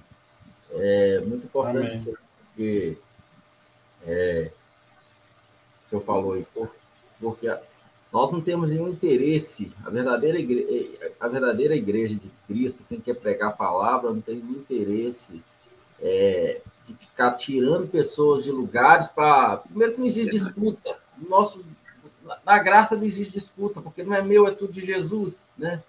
Verdade. Não existe disputa, você tem que disputar quem ganha mais, quem traz mais, isso aí, isso aí, isso aí é sistema. Se a pessoa fala que não está num sistema e está com esse tipo de pensamento, é sistema purinho, eu quero ganhar para mim, né? Isso é carência, isso é carência. Você tem, que, você tem que reunir comigo, você tem que estar ligado é a mim. Não, se a pessoa está bem, a pessoa está bem, está feliz, está tranquilo, tende, ah, não tenho as minhas dificuldades, mas tá bom, tá ótimo, glória a Deus, meu irmão, fica lá congregando, porque é, se você está bem, você está nutrido, você está feliz, glória a Deus. É, agora a gente, tá falando, a gente falou aqui das pessoas que não estão conseguindo, elas já decidiram, elas estão fora, não estão congregando, só fala porque não está.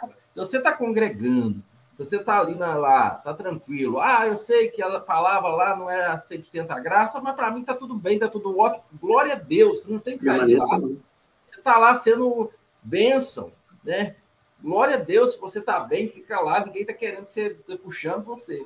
Agora nós estamos falando para uma vertente de pessoas que não estão congregando, ou porque não conseguiu achar uma congregação, ou porque simplesmente acharam, ah, não preciso mais, eu não preciso de pastor, não preciso de líder, não preciso de ninguém, eu me basto em si mesmo. Então, claro, você é justiça de Deus em Cristo Jesus, ninguém está impondo em cima de você nenhum tipo de condenação. Agora, você está num princípio errado, e tudo que é princípio errado vai trazer uma, uma certa consequência, sim, não de, de condenação, de coisas e eu vou deixar de usufruir, eu vou deixar de, de, de viver coisas importantes porque eu estou num, desvio de entendimento, né? Então a gente está aqui com o objetivo de trazer clareza. Nós não somos contra, contra congregar. Eu estou aqui, eu, eu iniciei no início, eu fiz questão de citar que o pastor José Carlos é meu pastor, porque ele é, eu não estou sozinho, eu não ando sozinho. Tem anos que ele me acompanha junto com minha esposa. Eu não ando sozinho, eu não estou aqui sozinho, eu não, não, não, não, não me basto de si mesmo. E tem grande participação na minha vida, no meu ministério, grande participação. No momento que eu fiquei. É, é a participação, e eu reconheço e eu valido isso. Ele é perfeito? Não, eu não sou. Esse é o problema. Não sei se é o Léo ou o pastor Zé Carlos que citou um negócio aí de pessoa que. Acho que é o Zé Carlos, que tão seletiva, né? Tão seletiva. Sim. Se da palavra que fala assim: a mesma medida que vocês usam, que vocês medizam, vamos, vamos medir também, né? Tem um, um dizer também um ditado que fala assim: quem escolhe muito acaba escolhido. Então, esse tipo de pessoa que fica medindo demais, ele acaba sendo medido também. Porque uma coisa é você ser contra é, pessoas que estão fora de Deus. Então, outra coisa é você ficar caçando perfeição em pessoas ah, não vou congregar, não, porque as pessoas ali não são perfeitas. Aí eles pegam a graça ali, mas isso não é perfeito. Eles, ah, não, não sei o que, não sei o que. Você nunca vai congregar e ninguém vai aguentar você. Porque se você não aguenta ninguém, ninguém te aguenta, porque você acha, você acha que você é um semideus. Isso aí, meu querido, não existe. Semideus aí, você, você, você, você já tomou um lugar errado. Então, esse é um outro problema sério que a gente tem que entender. Se eu estou achando que congregar é achar um lugar de pessoas perfeitas, um pastor pastor perfeito, o pastor José Carlos tem, tem, tem, tem, tem alguns pontos de vista que é diferente de mim, tem sim. Agora, uhum. como é que eu vou querer? Como é que eu vou querer que uma pessoa. Não, aí o Gleison não é rebelde, eu mantenho isso.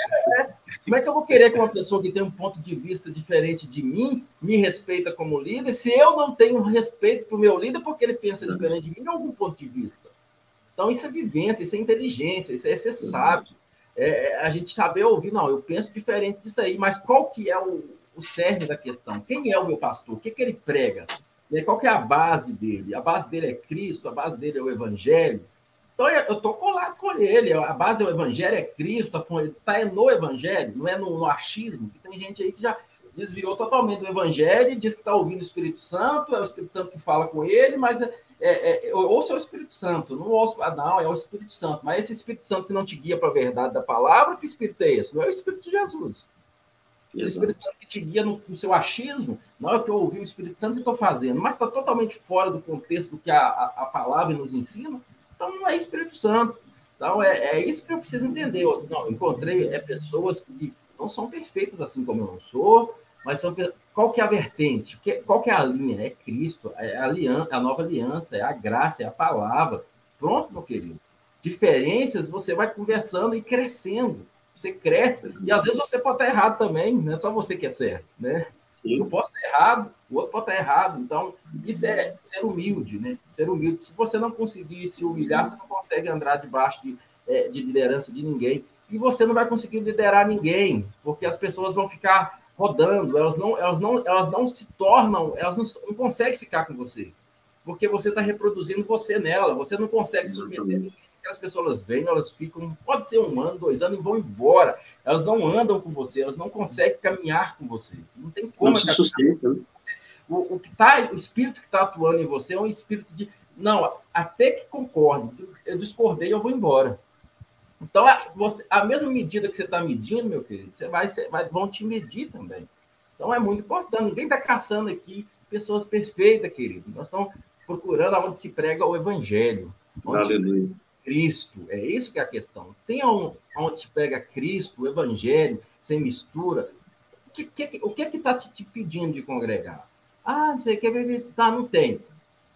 Ah, tem um pastor tal, é, é, prega o evangelho, não sei o que. O que está te impedindo de estar com ele? Ele não vai ficar te extorquir dinheiro, ele não vai. Ninguém quer dar graça de Jesus, vai te extorquir dinheiro, vai te amar, vai te cuidar, vai te, te, te pastorear, porque esse é o nosso chamado: cuidar, pastorear a igreja de Cristo e amar a Igreja de Cristo. Eu só vou comentar aqui que o pastor Roberto, lá de Maceió, colocou: estamos em Maceió e também somos corpo de Cristo. Um abraço, pastor Roberto. Pastor Marlene Curvelo também, para fazemos parte do corpo. Irmão Otelino Silva, daqui de BH. Então, a Igreja Missionária. Eu, eu conheço o pastor Roberto, né? Pastor Roberto é, é, é lá de Maceió. É, ele, a, gente, é, a gente fazia evento lá todo feriado. Isso, isso. Eu morava isso. lá em Pernambuco. Isso, isso. Maravilha. Então, para pegar, eu falei, falei, falei, não falei, não, não concluí na minha parte aqui, eu vou concluir essa, na minha parte, essa questão aqui do. Vocês falaram, e tudo isso já falou, né? Só vou trazer a conclusão. Mas, ô, ô pastor, a, a, melhor parte foi a hora que você falou assim: ninguém te aguenta. É verdade. Uai, uai, não, eu não aguento, eu não aguento não. ninguém, ninguém me aguenta. A live é para a live é para colocar fundamento, mas essa é. parte é muito espontânea. Eu achei o máximo, sabe por quê? Não, vou falar a verdade, gente. Tem que se humilhar. Não, adianta, não tem outro caminho. Tem jeito, se humilha, ba baixa a bola. Exato.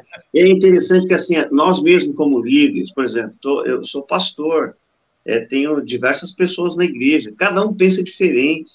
Cada um quer fazer pintar a parede de uma cor Cada um quer ter uma ideia para a decoração da igreja. Cada um acha que o ministério de louvor tem que funcionar diferente, cantar aquelas músicas diferentes da outra.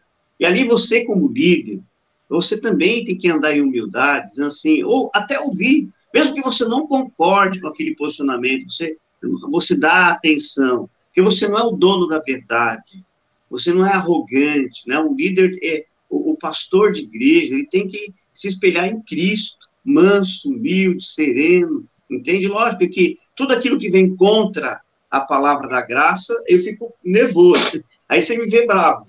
Tocou na graça, na hora a mansidão vai embora. Porque Jesus também era assim. Ele pegou o chicote e desceu em todo mundo. Não toque na graça. Mas fora a estrutura da igreja, a opinião de música, a opinião da cor da parede, a decoração, tá? Que a igreja, até essas coisas que são é, pertinentes à terra, naturais, elas também fazem parte, porque esse congregar também, as pessoas vivem, as pessoas querem um ambiente agradável. Só que, assim, você vai ouvir diversas opiniões, e você não pode ser arrogante, você não pode ser o dono da verdade, você, pode, você vai ter que abrir mão daquilo que você queria, porque a sua congregação, ou parte dela, opta por outra coisa. Então, liderar é uma arte, meu amigo. E às vezes a gente é, fica chato, e às vezes a gente tem que suportar chatos, mas assim, cara, estamos juntos. Na soma de tudo, nós os amamos. Isso é tão tranquilo, pastor, quando a gente entende a importância de, de, de, de reconhecer uma liderança de Deus na sua vida, que até quando ele está chato, até quando o seu líder é chato, você fica, você fica um pouco bravo ali, mas depois você agradece a Deus pela chatice dele.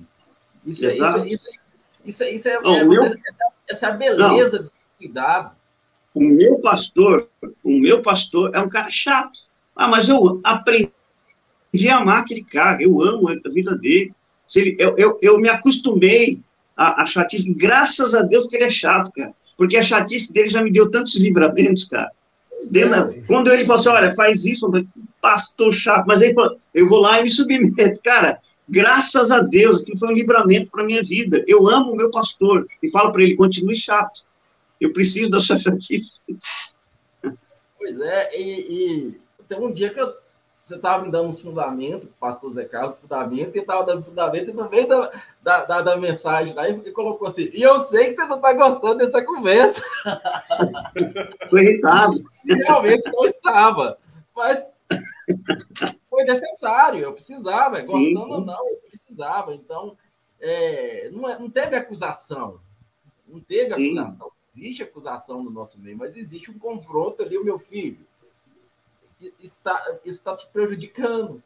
Né? Você é amado, e pronto, final, mas está te prejudicando. Então a gente precisa entender isso. Aí é quando o Nelson É aquela pessoa que é chata, ela, ninguém serve para ela namorar, mas ninguém também quer namorar com ela, porque Sim. é insuportável. É a mesma coisa, a pessoa que ela quer uma pessoa que é um líder perfeito, a igreja perfeita, e ela não é perfeita. Então não existe. Então a, a gente não está discutindo. Uma hora, uma, pastor, uma hora ela vai descobrir que Deus não é perfeito. Então... é, exatamente. De tanto que ela está especulando né, aos erros dos outros. É, então, é. assim, isso, é, isso, é, isso, é, muito sério, isso é muito sério. É, é, e é muito importante a gente, a gente entender isso, porque é, isso que traz o crescimento, eu saber. Então, não estamos atrás de igrejas perfeitas. Agora, nós não negociamos a palavra. O pastor falou. Uhum. Exatamente. Paulo falou, ninguém pode pôr outro fundamento além do que foi dado. Exatamente. Esse é o nosso fundamento. Trocou o fundamento, a gente está fora. Mas o fundamento está Cristo, a questão é as diferenças. Muito pelo contrário, como é que eu prego uma graça se eu, não, se eu, se eu quero a graça para mim, mas eu não ofereço a graça para as falhas do meu irmão? Né? Agora, também não é passar. Agora, não confunda graça com libertinagem. Nunca. Exato. Mas como é que eu quero uma, uma, uma, graça que eu quero chegar no lugar e achar pessoas perfeitas? Eu nem estou exercendo graça, eu dei uns vídeos aí sobre amor. Amor, amor não é você conviver no local de pessoas perfeitas. Ali você nunca vai exercer amor. Está perfeito. Amor é quando você chega no local que a pessoa está pisando no seu pé, está brigando com você. Ali que você vai exercer amor. Amor é exercido no meio dos confrontos. Aonde que todo mundo concorda comigo, tá tudo belezinha, né? Eu acho que amor é esse aí. E todo mundo no meio do uhum. amor. Mas tá não, meu filho. Se, se, a pessoa discorda, se ela não pisa no seu pé, se ela não te irrita, aonde que você está exercendo amor? Aonde como é que você vai exercer fruto do Espírito? Aonde? Você já está tá querendo exercer fruto do Espírito do paraíso? é. Eu quero até dar uma sugestão, quem estiver assistindo ou for assistir depois, se aonde você mora, seja um lugar pequeno ou um lugar onde não tem uma igreja que você veja que é uma igreja bíblica, uma igreja que ensinava graças na palavra, essa é uma exceção. Aí você vai buscar um congregar pela internet, você vai buscar uma pessoa, conhecer ela, seja à distância, se ligar a ela, se sujeitar a ela, aprender com ela, até que você amadureça, que você entenda e compreenda o Espírito Santo, a palavra, e você vai se tornar ali o que esse lugar não tem. É um processo. Exatamente. Então, muitas Perfeito. vezes a pessoa diz assim: ah, mas na minha cidade não tem, no meu bairro não tem, e aqui não sei o que não tem. Não, tudo bem, aí é uma exceção. Então, procura alguém, procura essa pessoa, viu ela no YouTube? Ah, como é que eu faço para entrar em contato? Lá no canal dele tem um telefone, tem um WhatsApp, tem um e-mail. Olha, eu moro em tal lugar e eu estou aqui, eu quero crescer na graça e eu gostaria de que você me ajudasse, tal, tal, tal. Cresça na graça dessa forma, à distância, até que Deus te levante Perfeito. nesse lugar com uma luz aí no lugar. Perfeito. Amém. É, vamos passar para o último tema aqui. Mas a, a, a, minha filhinha lá de Curvia lá falou, pastor Grace, eu também passei por isso, mas pode continuar chato, eu preciso. Então, a, a, a chatice dos nossos dos líderes, das pessoas que nos amam, querida, é até quando eles são chatos, é, é só maravilhoso na nossa vida, não é? Não é julgamento, é, é, é, nos ajustando, nos auxiliando. A, a né? pessoa legal demais está nem aí para gente. É. Exatamente. Está nem aí. Isso, isso é ser, ela quer legal, mas não está nem aí que você está errando. Isso. É, não, quem, quem, quem, quem não está não, não, não, não tá nem aí para os seus. Seu, seu, quando você vai para o lado errado, né, sem te julgar, mas não está nem aí para os seus erros, Exato. ele não te ama. É, é, isso é lobo. Isso é lobo. Nenhum pastor vai ver ovelha cair no buraco e vai falar, não, pode cair no buraco, tá tudo bem. Não, isso é louco, isso não é pastor. O pastor vai falar. Ainda mandar pro quarto. Dizer, tá, o cara tá no buraco e não vai pro quarto orar. É, então, cara, é, cara vai se cortar. Pô, pelo amor de Deus. Aquele acabou entrando assim. Eu não faço gabinete. Tá quebrando os biscoitos violentos hoje aí, viu? O próximo tema é por que os cinco ministérios e liderança são importantes na Igreja de Cristo. Né? Vamos trazer de novo, porque pela madrugada parece que ah, não preciso do apóstolo, eu não preciso do profeta, eu não preciso é, do evangelista, eu não preciso do mestre, eu não preciso do, do pastor, não, o meu mestre é o Espírito Santo. Amém. Ele te guia a toda a verdade. Mas então, mestre foi colocado na igreja à toa, né? Mestre foi colocado à toa. Aí eu não preciso de pastor. Então, Jesus não tinha nada para fazer quando estabeleceu os pastores.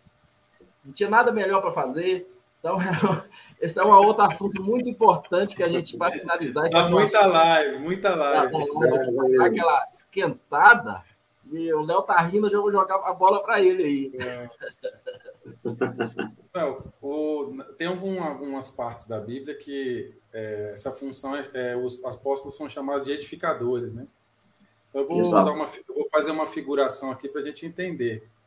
É, quando a pessoa vai construir um prédio, ela vai primeiro colocar o alicerce, o fundamento, né? E a Bíblia diz que o fundamento é Jesus Cristo. Sobre o fundamento, que é Cristo, é construído o edifício, que somos nós.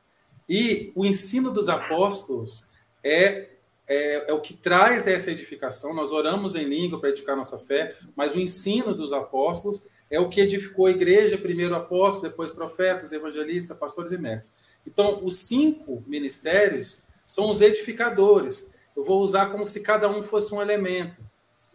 Então, é como se você for pegar um engenheiro, um arquiteto, ele vai ter o compasso, ele vai ter o esquadro, né? Ele vai ter o metro, ele vai ter. Então, esses, os elementos, eu estou usando essa figuração da engenharia, é o que é utilizado para a construção, primeiro do plano, da planta, para depois ser feito o edifício. Então, os cinco ministérios eu vejo como a construção do corpo, a edificação do corpo. A própria palavra diz que os edificadores que Deus levantou, é, os, os cinco ministérios em Efésios, que é dito que é para edificação do corpo, para aperfeiçoamento dos santos. Então, é como se fosse assim, não é uma questão de importância, é uma questão de é essencial, é primordial. Não existe a igreja plena, madura, sem a operação dos cinco ministérios. Exatamente. Eu acho que é, é não tem muito o que falar, né? Maravilha. É, eu vejo nessa parte, por exemplo, assim, é, é, é como o Léo falou, é essencial o, cinco, o, o, Ministério Quinto, e ele é resultado, veja só, por que, que ele é essencial, por que, que ele é importante para a Igreja de Cristo? Primeiro, porque ele é resultado da vitória de Cristo na cruz e do triunfo de Cristo no inferno. Quando você pega lá Efésios capítulo 4, é, verso 8, diz assim, por isso diz, quando ele subiu às alturas, levou cativo o cativeiro concedeu dons aos homens. Então, esse ministério quíntuplo, é, ele é consequência da vitória da, da, na cruz e consequência do triunfo de Cristo no inferno. Porque quando ele levanta, sai de lá do inferno, leva cativo cativeiro, ele então libera os dons. E ele também é extremamente importante, porque é, é uma coisa que eu já preguei várias vezes nos seminários de vida no Espírito, porque Cristo foi repartido na sua carne. Primeiro, Cristo é repartido duas vezes. Primeiro na sua carne, no, na cruz. Ele é repartido pelo corpo, por todos nós.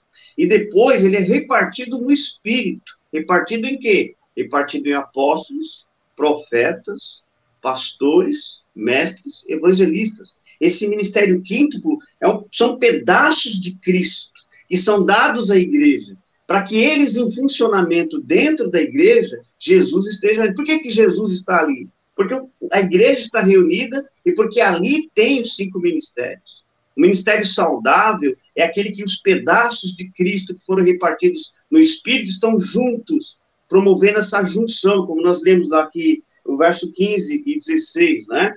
É, mas seguindo a verdade e amor, pensamos em tudo aquele que é o cabeça, Cristo, de quem todo o corpo, bem ajustado e consolidado pelo auxílio de toda a junta. Então, a junta do o apóstolo ministrando com, o pastor, com o evangelista, com o mestre, com o profeta, o ministério quíntuplo. Imagina o ministério quíntuplo em, em atividade em uma cidade pequena como Balneário Camboriú, uma cidade como Campo Verde, uma cidade como BH. Só cinco, esses cinco ministérios funcionando em uma cidade, Imagina o impacto que isso traz para aquela cidade, porque é o próprio Cristo andando na terra novamente. Então, ele é extremamente importante, repito, porque ele é resultado da vitória de Cristo na cruz, do triunfo de Cristo no inferno, e é, a, é agora Cristo sendo repartido no Espírito, concedendo esses dons para a edificação da igreja, para que a igreja venha crescer o crescimento que vem da parte de Deus.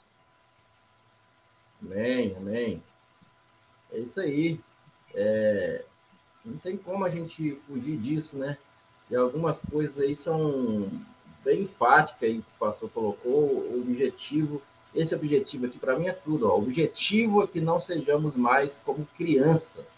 Ou seja, o serviço desse cinco ministério é, traz o amadurecimento da igreja, Exatamente. traz o amadurecimento do corpo. O objetivo é que não sejamos mais como crianças, levados de um, lado para o outro por todo o vento de doutrinas, né? Teológicas. O que mais tem a gente para lá e para cá, cheio de toda aula doutrina, toda aula negócio, por quê? Falta dos cinco ministérios, atuação verdadeira da, dos cinco ministérios, né?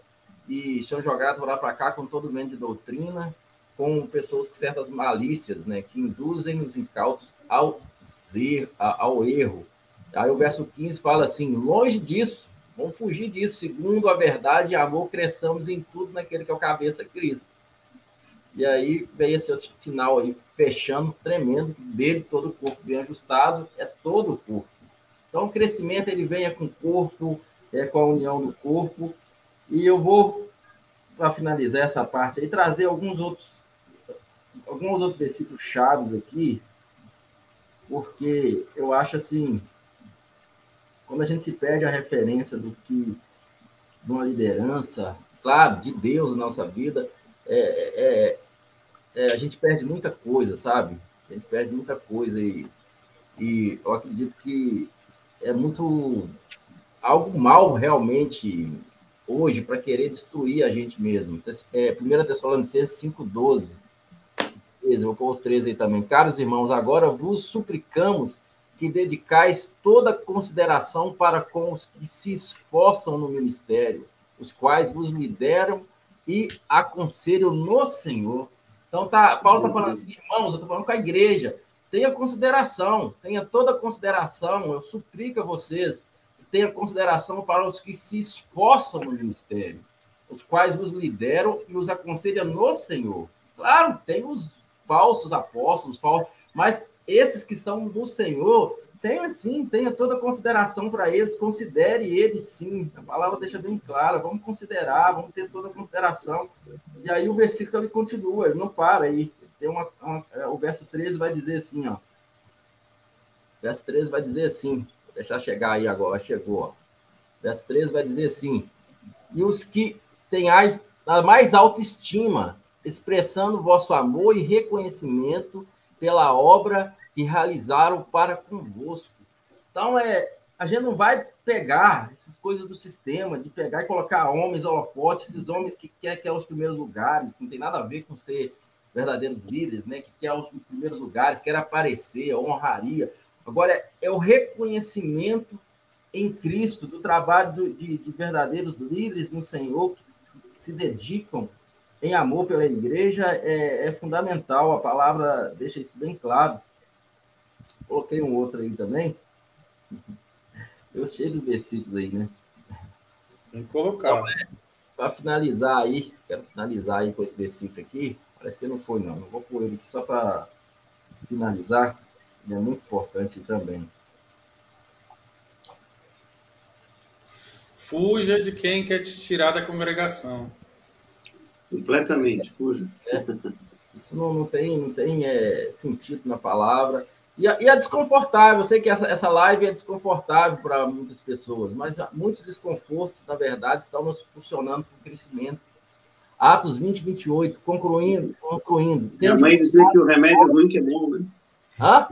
O remédio amargo que cura. É tendo cuidado de vós mesmos e de todo o rebanho sobre o qual o Espírito Santo vos estabeleceu como é, é, bispos, né? Para pastoreares a igreja de Deus que ele comprou com seu sangue. Amém? Olha, olha a clareza desse versículo. O Espírito Santo vos estabeleceu como bispos, episcopos, yes. para pastoreares a igreja de Deus. Então, como é que não existe líder? Como é que não existe pastor? Como é que não existe Exatamente. congregação? Exatamente. Então, interessante esse verso aí, esse capítulo 20, né? Porque Paulo está se despedindo da igreja ali. Ele está falando assim: olha, eu vou embora, mas se levantarão lo, lobos devoradores. É interessante que é, quem que é o lobo devorador que Paulo considera justamente nesse ponto? É justamente aqueles que pregam contra a graça, que vêm com objetivos é, próprios, amantes do seu próprio ventre, é, tentando deturpar o evangelho. Fala assim, olha, eu estou indo embora, mas dentre vós mesmos se levantaram alguns falsos líderes para perverterem o evangelho da graça de Deus. Aí ele fala aos bispos: cuidem de vós mesmos, cuidem do rebanho do Senhor, para que a palavra da graça continue sendo pregada. Então, é, é, é, esse cuidado, né? É, só a liderança vai proteger. É a liderança que protege. Deus age onde tem liderança. Entende? Deus não age onde não tem liderança, onde a coisa é desorganizada. Porque as pessoas pegam muito assim o termo, ah, a igreja é orgânica. Né? Então, assim, não precisa ter líder.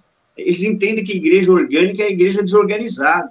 Não, a igreja orgânica é aquela que o Espírito Santo está levantando líderes pelo Espírito. É que tudo aquilo que é criado e gerado, os ministérios, departamentos, a liderança, é gerado pelo Espírito Santo. Então, é extremamente importante que a gente valorize os líderes, cuide de líderes, e nós, como líderes, venhamos fazer outros líderes, porque Deus age onde tem liderança.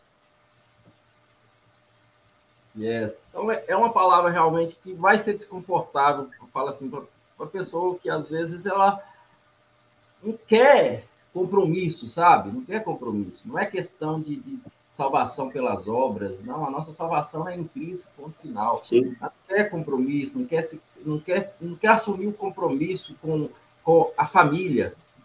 É, é, é deixar de congregar é, é, é falar assim: eu não quero saber da minha família, eu quero andar só. É pesado, talvez, mas é a verdade, meu querido. Nós somos família. Nós somos família de Cristo. Deixar de congregar e dizer, eu não, tô, não quero saber da família, eu quero andar só, quero virar para cá, eu não quero saber da minha família. E a família da fé, a família que nós vamos herdar juntos, vamos estar juntos. Então é, é, é desconfortável, sei que é. Mas nós não seríamos pastores de Deus se nós não trazêssemos os princípios, mesmo pregando graça, não pregamos que você vai condenação, que você está indo para o inferno, não sei o que, que Deus está pesando a mão. Ninguém está falando de Deus pesar a mão, não tem nada disso. Não, não a pessoa não perde o status de salvação, né? Ah, não quer congregar, você continua salvo. Você é salvo, meu amigo. Jesus, Mas aí você compra. O que compromete é a carreira, o que compromete é o propósito, o que compromete é o que Deus tem para fazer na vida dessa pessoa, que não, Deus não vai dar para ela lá no quarto, sem estar na igreja. E é interessante porque as pessoas elas, elas entram nessa zona de conforto, é, de não congregar, porque elas falam, eu estou salvo. É, mas esquece do tribunal de Cristo. A igreja não vai ser julgada com o mundo. Nós, nós temos um tribunal. Aqui, questão de galardão. É, muito confusa. O tribunal de Cristo vai, vai, vai trabalhar. E aí, o que, que você gerou? Cadê as suas obras, não é? Lógico que ninguém é salvo por obras, ok. Mas cadê? Você gerou é, palha, feno, madeira ou é ouro, prata e pedras preciosas? Então, as pessoas precisam atentar para os princípios e para os propósitos que é, corroboram a nossa chamada, o nosso chamado, a nossa vida com Deus e o nosso destino, cara. A igreja dá destino. Tem gente que está perdendo destinos proféticos, coisas abençoadíssimas, porque ela simplesmente entrou numa zona de conforto. Lógico, alguns são vítimas de, da religiosidade, outros simplesmente estão numa zona de conforto. É isso aí. Então, assim, é, é desconfortável talvez para você, mas é, eu tenho certeza que você que está dando ouvido a essa palavra, vai, Deus vai restaurar algumas coisas, ministérios e, Amém. sabe, dentro do, da ótica da graça, você vai voltar a, a trabalhar para Jesus em amor, né? tudo por graça.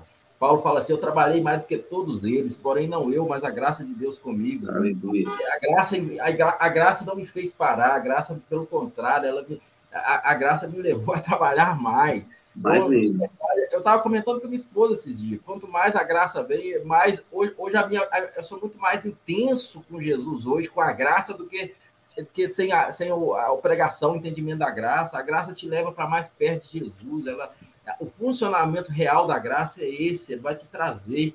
Então, se isso não está acontecendo, querido, pode ser que você está com algum, algum, alguns princípios está fora de fundamento, ou às vezes você está achando que, que é graça, mas não é graça que você está bem, está entendendo. Então, nós estamos aqui é com esse intuito, é, falar. Nós, nós, por mais que não, nós não gostamos e não pregar, não gostamos e não temos que pregar condenação.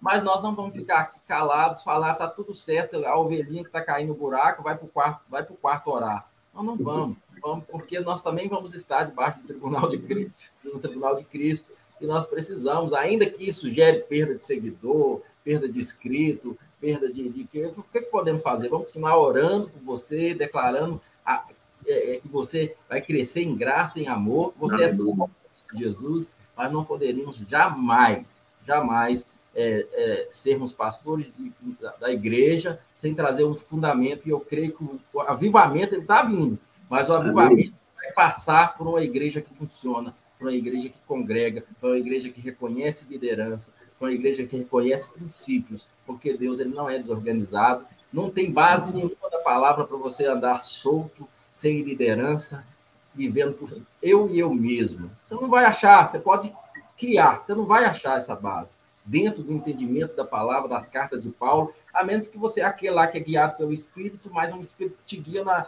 no seu entendimento, não na palavra. Ah, eu sou guiado pelo Espírito, não dispenso o que a, as cartas dizem, eu dispenso o que Paulo falou, eu dispenso o que os apóstolos falaram. Você não dispensa o que a palavra diz, meu querido, não tem como fugir. A, a, a, a Bíblia é clara, a palavra é clara. Jesus ele tem fundamento. Jesus enviou, ele não soltou, ele enviou, todos foram enviados. Então, esse é um tempo de nos unirmos, nos levantarmos como verdadeiros ministros de uma nova aliança. Estamos pregando uma graça e também deixar uma, uma, um recado para as pessoas. Ei, nós não somos desordeiros. Nós somos um povo que apenas aponta Cristo, não apontamos outra coisa além de Cristo, mas não somos desordeiros. Nós somos organizados, nós nos reunimos, nós temos princípios, nós somos de verdade, nós, somos, nós, nós estamos na sociedade, nós temos representatividade, não somos um povo é, solto, perdido, sem um pingo de organização. Amém? Essa Amém. é a consideração final já. Se o Léo quiser dar a consideração final dele aí. Não, eu, eu quero falar para você que está vendo esse vídeo que se você tem dificuldade do congregar porque você não consegue lidar com autoridade, se há, se, talvez, talvez você não sabe de onde vem essa raiz, essa dificuldade, mas pode ser que durante sua vida ou mesmo dentro da igreja você teve lidou com abuso de poder dentro da sua casa, lidou com um pai opressor, ou, ou você lidou com, com, com rejeição, você lidou com abuso quando você era criança, quando você era jovem, qualquer tipo de circunstância que possa ter acontecido na sua vida, que gerou no seu coração uma rejeição, uma aversão, ou um sentimento de baixa estima, ou que, que, que leva você a não saber lidar com a autoridade. Por isso que você tem tanta resistência com a autoridade. Então, eu quero aqui depois, né, nós três, orar por você, para que você seja curada no seu coração. Porque muitas vezes eu sei que tem pessoas que no fundo, lá, quando ela está sozinha na casa dela, ela gostaria de fazer parte de uma igreja, ela gostaria de ir, mas quando ela se aproxima, o fato dela lidar com autoridade, aquilo que está no coração dela, aquela ferida, né, por, por, situações, seja abuso mesmo de pastores, abusos de, de autoridade espiritual, porque você pode ter feito parte de uma seita ou de alguma igreja onde existia lá heresia e pessoas que, que, que deturparam a palavra de Deus, isso gerou traumas ou feridas no seu coração. Então, nós vamos orar por você, porque seu coração vai ser curado hoje. É claro que vai depender também, porque a, a, a unção ela quebra o jugo, mas aí quando nós somos livres, nós devemos também tomar a decisão de, pelo livre-arbítrio, você também ir lá e se sujeitar e lidar com as circunstâncias. Eu entendo isso. Eu tive muita dificuldade com autoridade por causa de questões da minha vida pessoal, e eu entendi que eu precisava ser curado do meu coração. Eu entendo você, talvez, que deseja, mas não consegue. Mas eu vou pedir o pastor é, José Carlos, ao final, né, na, na, na, hora que ele for finalizar, que ele ore aqui, nós três juntos, em concordância, na mesma fé, orar por você que está assistindo. E o seu problema é a dificuldade com a autoridade tá? E depois eu também queria que o pastor José Carlos e o pastor Grace falassem aí o endereço deles em Belo Horizonte, o endereço lá da igreja de Balneário. Eu estou me mudando para Pomerode, Santa Catarina, vou estar lá perto do José Carlos. E a gente vai começar alguma coisa lá, porque Estou me mudando agora, semana que vem, para lá. Vamos começar alguma coisa lá. Se você é da região ali, de Blumenau, Jaraguá do Sul, Pomerode, já pode dar um jeito, né? vai colocar aqui depois no vídeo, telefone, e-mail, ou entra em contato com o Gleison, ou entra em contato com o pastor José Carlos, e a gente vai se juntar e vai começar a congregar. Maravilha. Amém. Pode dar uma consideração final aí. Isso aqui está igual o debate. é, tréplica, réplica. Agora, é, acho que essa live é uma bênção para o corpo de Cristo, lembrando aos irmãos que nós respeitamos né, cada situação, nós sabemos avaliar né, a situação de cada um, a gente entende que muitos estão afastados né, por causa do abuso de lideranças, né, por falta de uma revelação da palavra, então a pessoa acaba sendo até que tirada da igreja, não consegue caminhar ali, então ela acaba se afastando do congregado.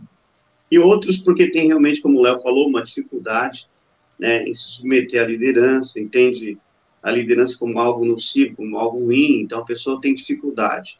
Também nós entendemos isso, queremos orar por você, te abençoando. E aqueles irmãos que realmente é, entendem que, de alguma forma, receberam um ensino errado, que entendem de alguém que falou que não precisa congregar, que você pode é, ficar na sua casa.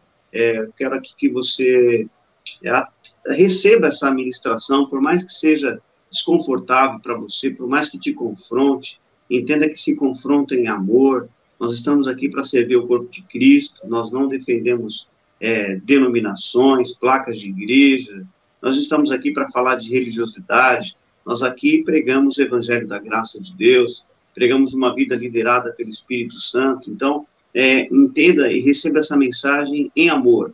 Não é para te ferir, para te ofender, não é para poder é, te menosprezar, te humilhar, não. Essa mensagem é uma saúde é, para sua vida, é um cuidado, é um zelo da parte de Deus para proteger você e sua família. Amém, amém. Pastor, no finalzinho você vai orar, orar e a gente vai concordar, tá?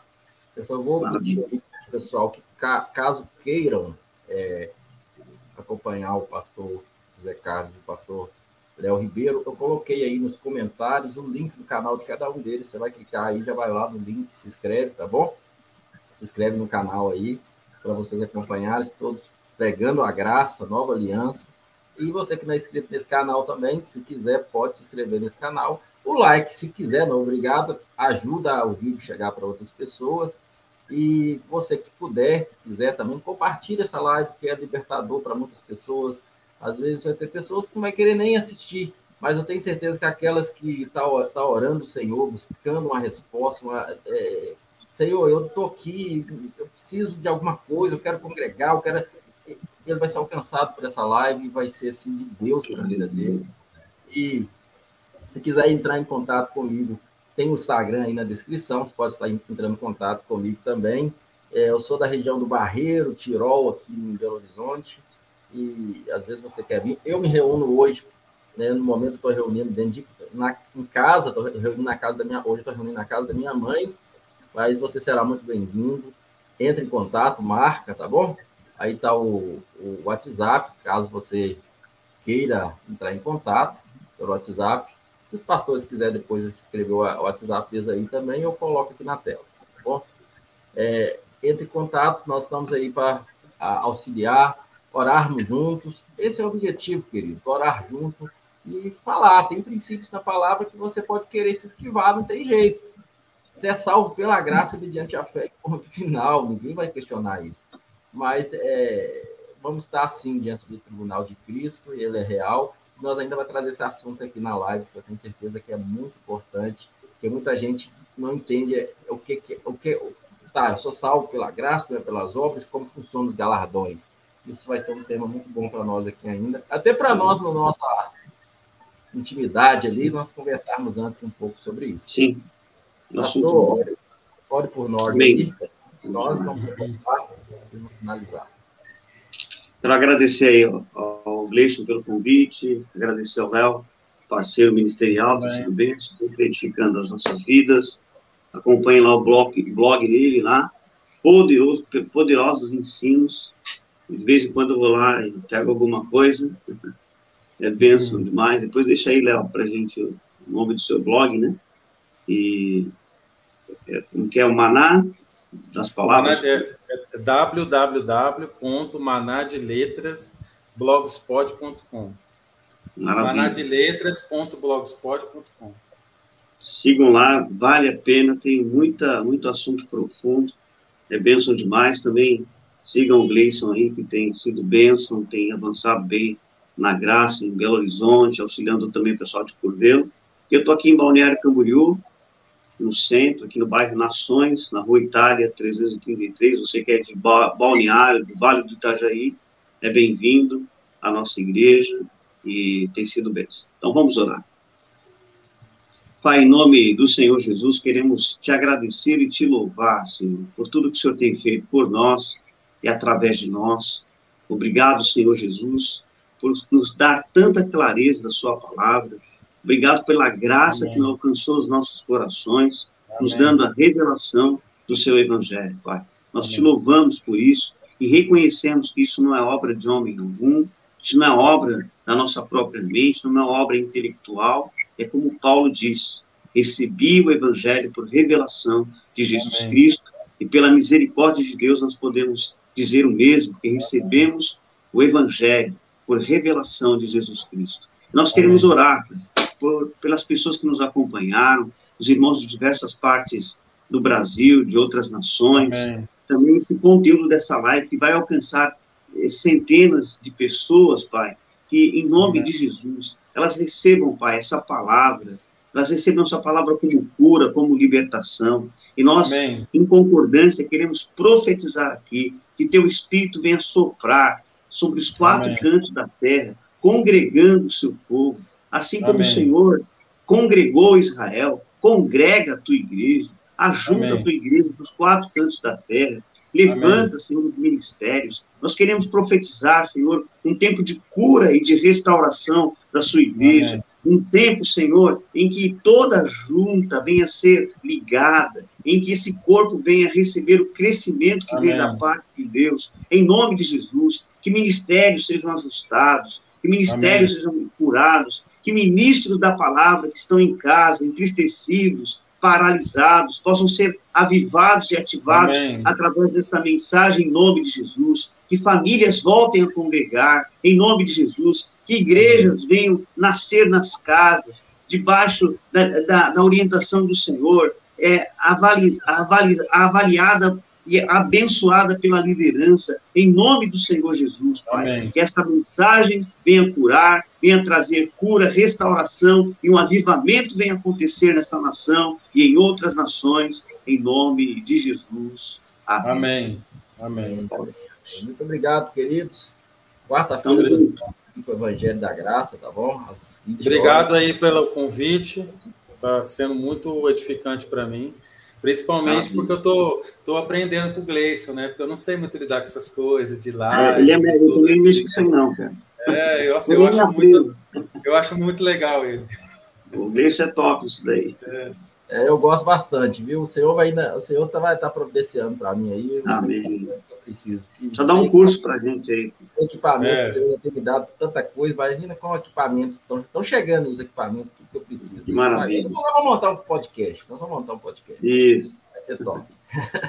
Maravilha. Então, tá, um abraço. Deus abençoe, queridos. Amo vocês. Tchau, tchau. Deus. tchau. tchau.